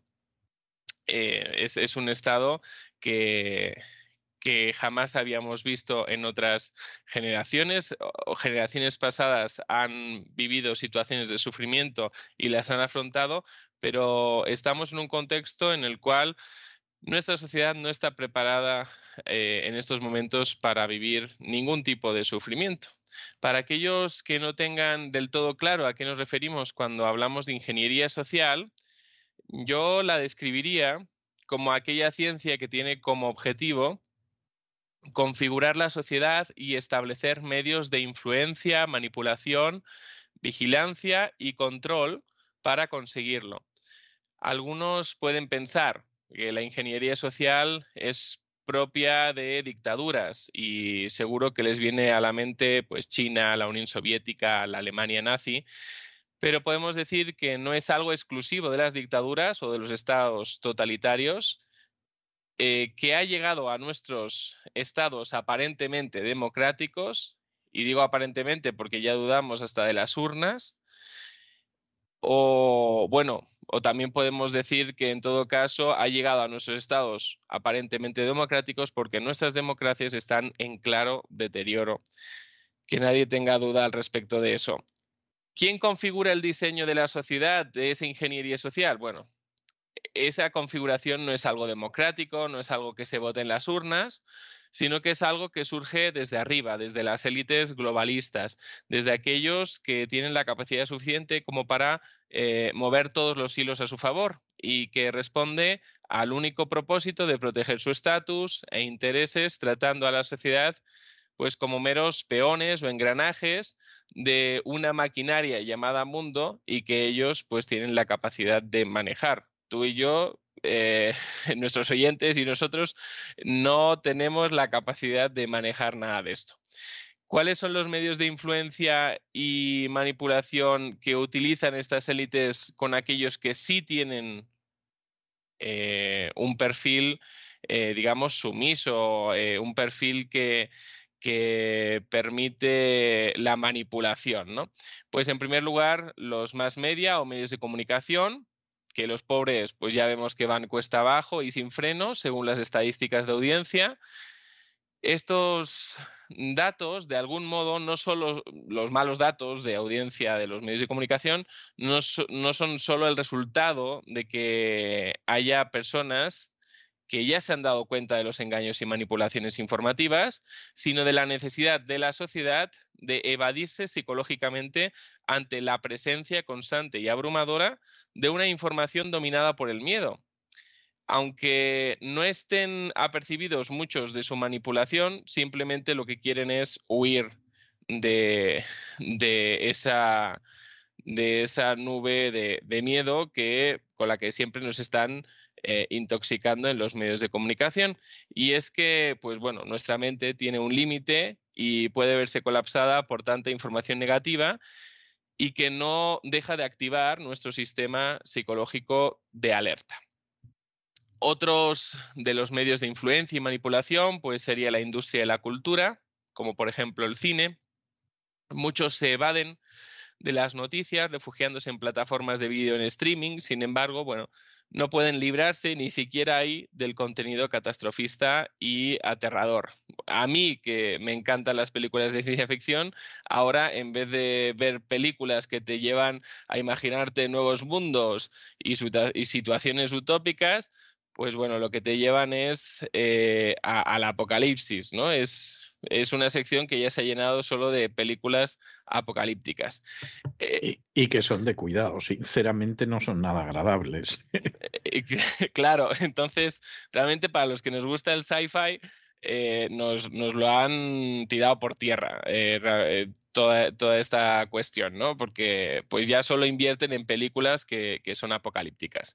Yo, yo tengo que confesar que una de las razones por las que a mí la ciencia ficción, desde que era un niño, eh, me creaba un cierto resquemor y nunca me aficioné como otros géneros, es porque me tocó ver películas de ese tipo. Es decir, eh, yo vi, por ejemplo, Soylent Green, que en español se llamaba Hasta que el destino nos alcance, y vi el 2001 y tal, y, y me creaban desazón. Y luego he sido lector de ciencia ficción, pero tenían que ser novelas muy buenas. O sea, no era, no era un tragatodo como yo tuve algún amigo que todo lo que fuera ciencia ficción lo leía con entusiasmo. Yo eran generalmente obras de, de bastante nivel y con las películas me pasaba igual. Pero yo estoy convencido, y ahora que usted lo menciona no tengo ninguna duda, yo estoy convencido de que era por el elemento desazonante de, de las películas que yo vi en su día. Las que yo vi en su día, pues no era que vienen los marcianos y los vencemos, que entonces a lo mejor me lo hubiera tomado como un western espacial y me hubiera entretenido exactamente igual, sino que eran películas muy desazonantes. Y yo creo que es lo que hace que yo haya mantenido siempre una cierta distancia con la ciencia ficción. Si me cuenta que ahora esto ya está arrasando el mercado, ni, ya ni le digo. Pues sí, solo vemos eh, entornos distópicos en- Netflix o en otras plataformas, ¿no? El tercer medio que utilizan de influencia que utilizan estas élites, pues bueno, son las redes sociales, el social media, eh, que ha dejado, bueno, pues eh, de ser un espacio libre para compartir información entre tus contactos, para terminar siendo un sistema de pensamiento único, también manipulado desde arriba, al igual que los medios de comunicación masivos. Eh, cada uno de estos medios de difusión, o mejor dicho, en algunos casos, de propaganda, trata de beneficiarse del alarmismo y del sensacionalismo para generar una respuesta emocional en el oyente o el espectador. Ese es su propósito. Y este es el propósito de la ingeniería social, ya que activa nuestro cerebro más primario, instintivo y primitivo, de forma que elimina cualquier tipo eh, de posibilidad de pensamiento crítico, de razonamiento, etc. ¿Para qué? Bueno, para posicionarnos siempre de una forma favorable a participar de un pensamiento o de un comportamiento único. En cuanto a pensamientos, pues entonces tenemos que hablar de ideologías. eh, como por ejemplo, pues el ecologismo, ¿no? Por poner eh, un ejemplo de ello. ¿Cómo es posible esto, que nuestras emociones estén siendo utilizadas por estos medios para, eh, nuestra, para generar un cambio de actitud en la población? Pues bueno, a través básicamente del miedo. Eh, el miedo es la emoción que más utilizan y de lo que Daniel Goleman, que, todos lo conocerán eh, por su libro llamado Inteligencia Emocional, describe como secuestro amigdalar. Eh, la amígdala es una zona del cerebro que se activa con el miedo y que a su vez inhibe el pensamiento racional y por tanto nos lleva a comportamientos, eh, como decíamos antes, básicos o instintivos, eh, impulsivos y poco razonados. O sea, realmente lo hacemos pues porque alguien nos ha dicho que con eso vamos a librarnos de algo, ¿no? Eh, yo qué sé, de la muerte, ¿no? Como en estos dos últimos años. Entonces, eso elimina cualquier tipo de posibilidad de disidencia en aquellos que claudican a esa emoción. O sea, al final todos vamos a pasar por esa emoción, pero hay algunos que se quedan fijados a ella por un perfil psicológico pues más bien eh, sumiso, más bien ansioso, eh, y hay otros pues que dicen, espérate, vamos a pensarlo, vamos a reflexionar, y entonces ahí es donde se genera un pequeño porcentaje en la población de disidencia. Si reflexionamos y pensamos sobre todo lo que ha ocurrido estos últimos dos años, no solo en el tema sanitario, sino en otros temas como la cuestión bélica, que es más reciente, ese secuestro amigdalar se ha dado sin lugar a dudas. Las personas han tomado acciones que en ocasiones no han sido lógicas, eh, sino completamente impulsivas. Y los medios de comunicación han participado de ese podríamos llamar circo enfermizo. Recordemos que en la televisión pues solo hemos visto cifras de enfermos, jamás de recuperados. Esas cifras de enfermos siempre fueron en términos absolutos, no en términos relativos. Jamás supimos qué porcentaje de la población pues se había enfermado o se había recuperado. Sin embargo, la ocupación hospitalaria se mostraba en términos relativos. Entonces, eh, se podía decir que en X lugar eh, estaban al 99% de ocupación hospitalaria, pero a lo mejor estábamos hablando de 10 camas en la UCI, no lo sé. Entonces, eh, esa es, la, el ese es el desvío en la información que ha permitido la manipulación emocional de la sociedad. Con ese propósito se comunicaban los datos de esta forma y no de otra. Y ahora lo mismo está ocurriendo con otros temas, como por ejemplo con el miedo a la hambruna, que abre la puerta a aceptar de forma generalizada el tema de los transgénicos. Eh, se podrían utilizar otras emociones o sentimientos para provocar cambios sociales, como por ejemplo el deseo, que se ha utilizado pues cuando políticos o celebrities se han hecho la foto mientras recibían su dosis?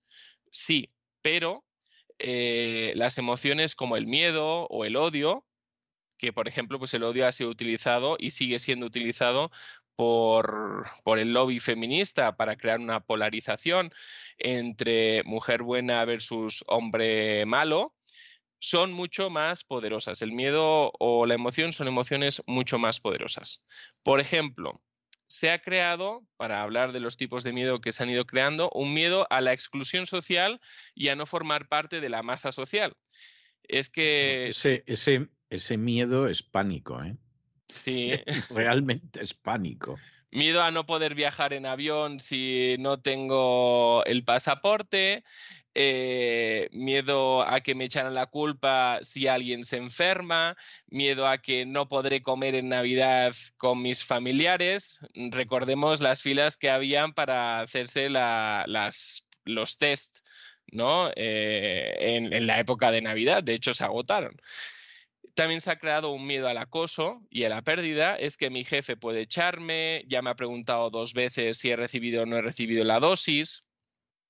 Y un suma y sigue de ejemplos que demuestran que se ha utilizado el temor para persuadir o más bien para coaccionar el comportamiento social y justificar la pérdida de libertades. Entonces, el alarmismo mediático apelaba al miedo generó una amenaza, una vulnerabilidad percibida en la sociedad y eso es lo que ha permitido un cambio social muy drástico.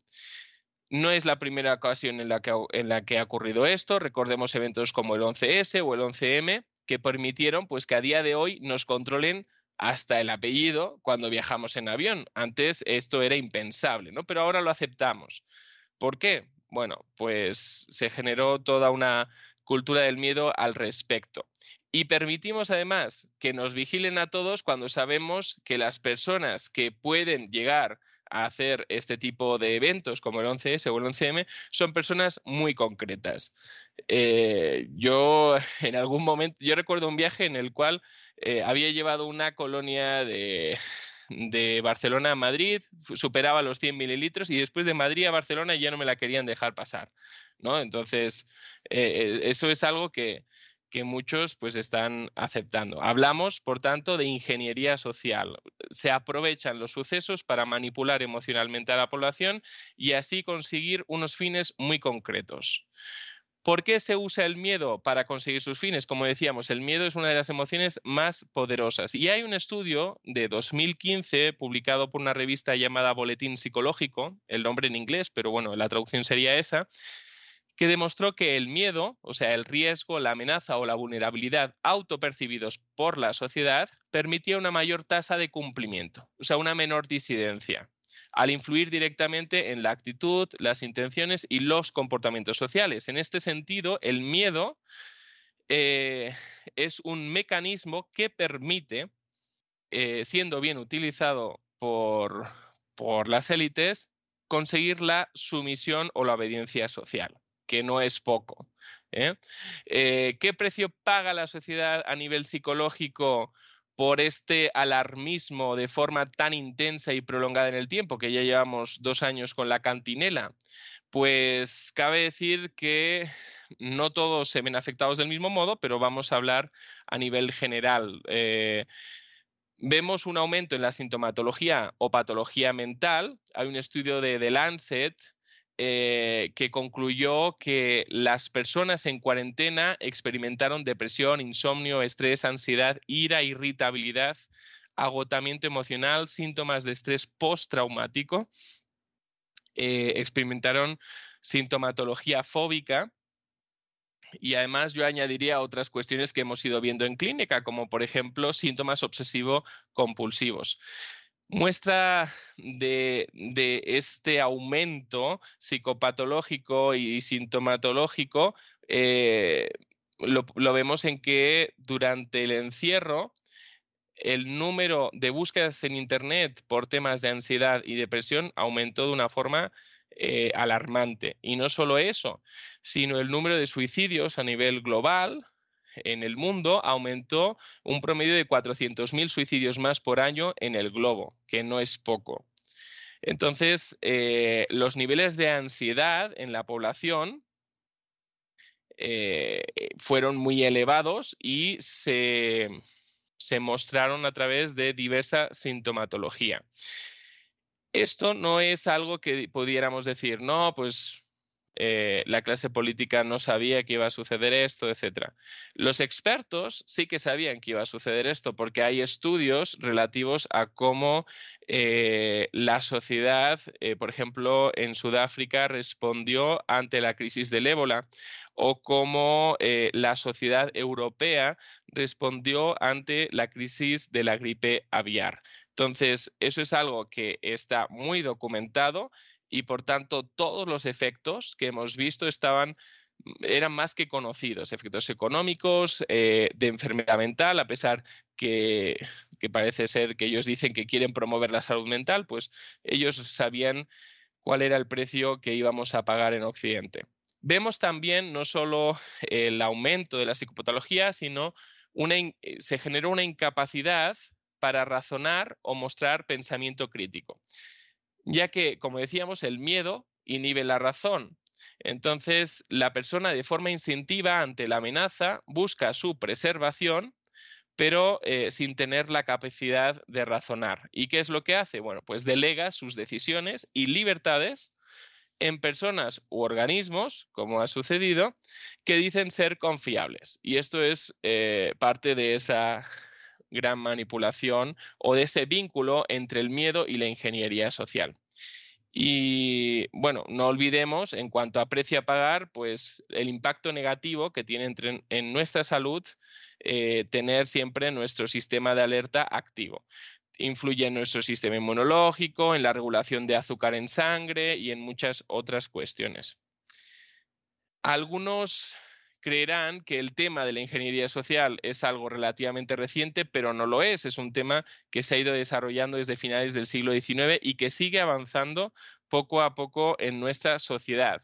La mayoría atribuye el concepto de ingeniería social a un empresario y filántropo holandés cuidado con los filántropos, eh, llamado... Los filántropos siguen siendo muy peligrosos hoy en día, don Miguel Ángel. ¿eh? Sí, sí, por eso digo. que tenemos ahí al señor Bill, ¿no?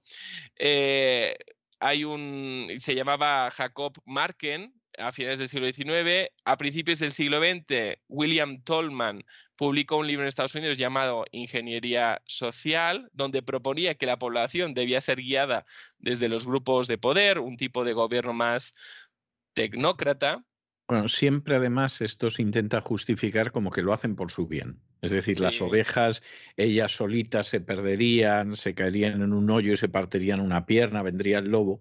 Entonces, tiene que haber algún tipo de pastor que, que pastoree a la masa social. Esto, esto viene de muy lejos, ¿eh? O sea, esto ya, en Mesopotamia existía. ¿eh? O sea, esto, esto no es nuevo. Entonces, bueno, pues en 1922 Walter Lippmann, autor del libro Opinión Pública, crea el concepto de la manufacturación del consenso, que sería una técnica que él propuso pues, para el control de la población, lo que comúnmente pues, llamaríamos vender la moto. ¿eh? A hacer eh, creer a la población que está de acuerdo o que ha participado en una toma de decisión eh, pero bueno, pues ha sido la decisión fruto solo de la manipulación. Es un consenso artificial creado. Poco más tarde, en 1929, Edward Bernays, sobrino de Sigmund Freud, y considerado el padre de la publicidad y el marketing, utilizó lo que hasta entonces se sabía de la psicología y el inconsciente para aplicarlo a la persuasión publicitaria. En su obra Propaganda empieza a hablar sobre la ingeniería del consenso, sobre cuáles serían los mecanismos que se deberían usar para crear un consenso social artificial con la finalidad de manipular a la sociedad. O sea, eso es algo que se ha buscado desde, muy, desde, desde hace muchos años y que pues vamos en aumento en este sentido, ¿no? Entonces, desde la psicología debemos realmente considerar que es muy poco ético todo esto, es utilizar la psicología con, fines partidistas eh, maquiavélicos eh, y la cuestión es que no vale todo, el fin no justifica los medios, aunque hablen de un fin, pues eso, eh, de bien a la sociedad, etc.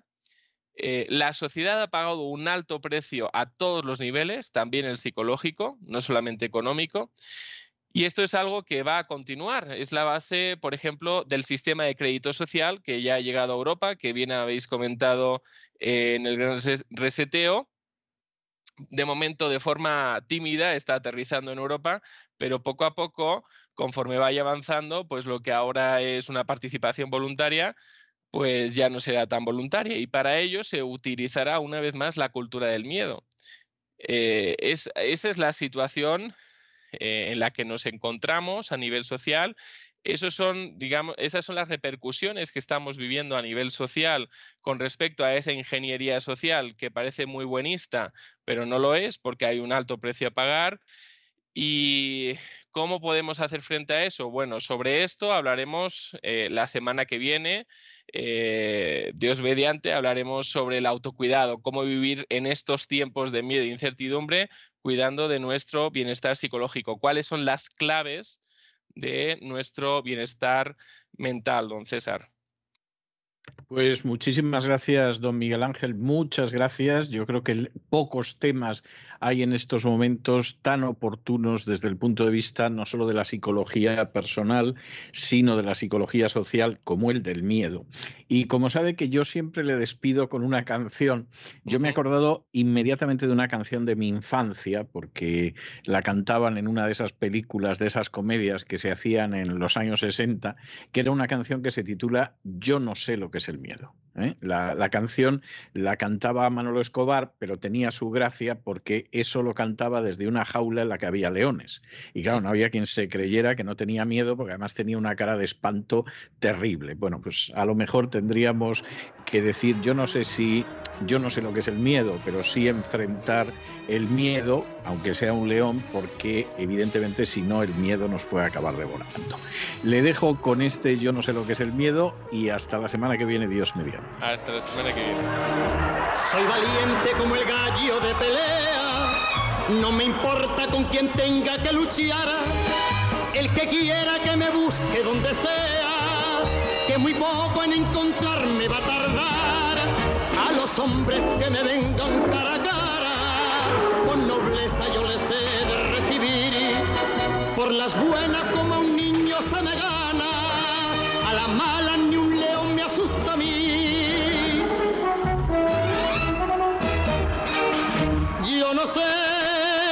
es el miedo,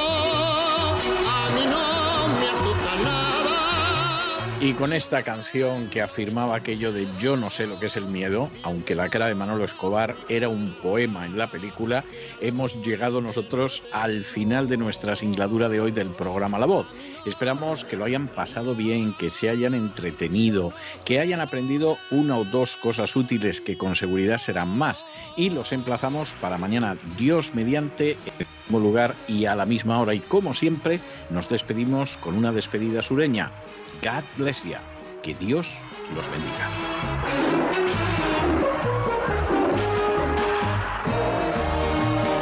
Para hacer que yo no ronde por la casa donde vive la que es dueña de mi amor, ni hay cuchillos, ni pistolas, ni navajas, ni ha nacido el que me diga aquí estoy yo, pero tiemblo madre mía como un crío. El programa La Voz es una producción de Artorias Incorporated y al amparo del derecho a la libertad de expresión no se hace responsable de las opiniones vertidas en el curso del mismo. Yo no sé lo que es el miedo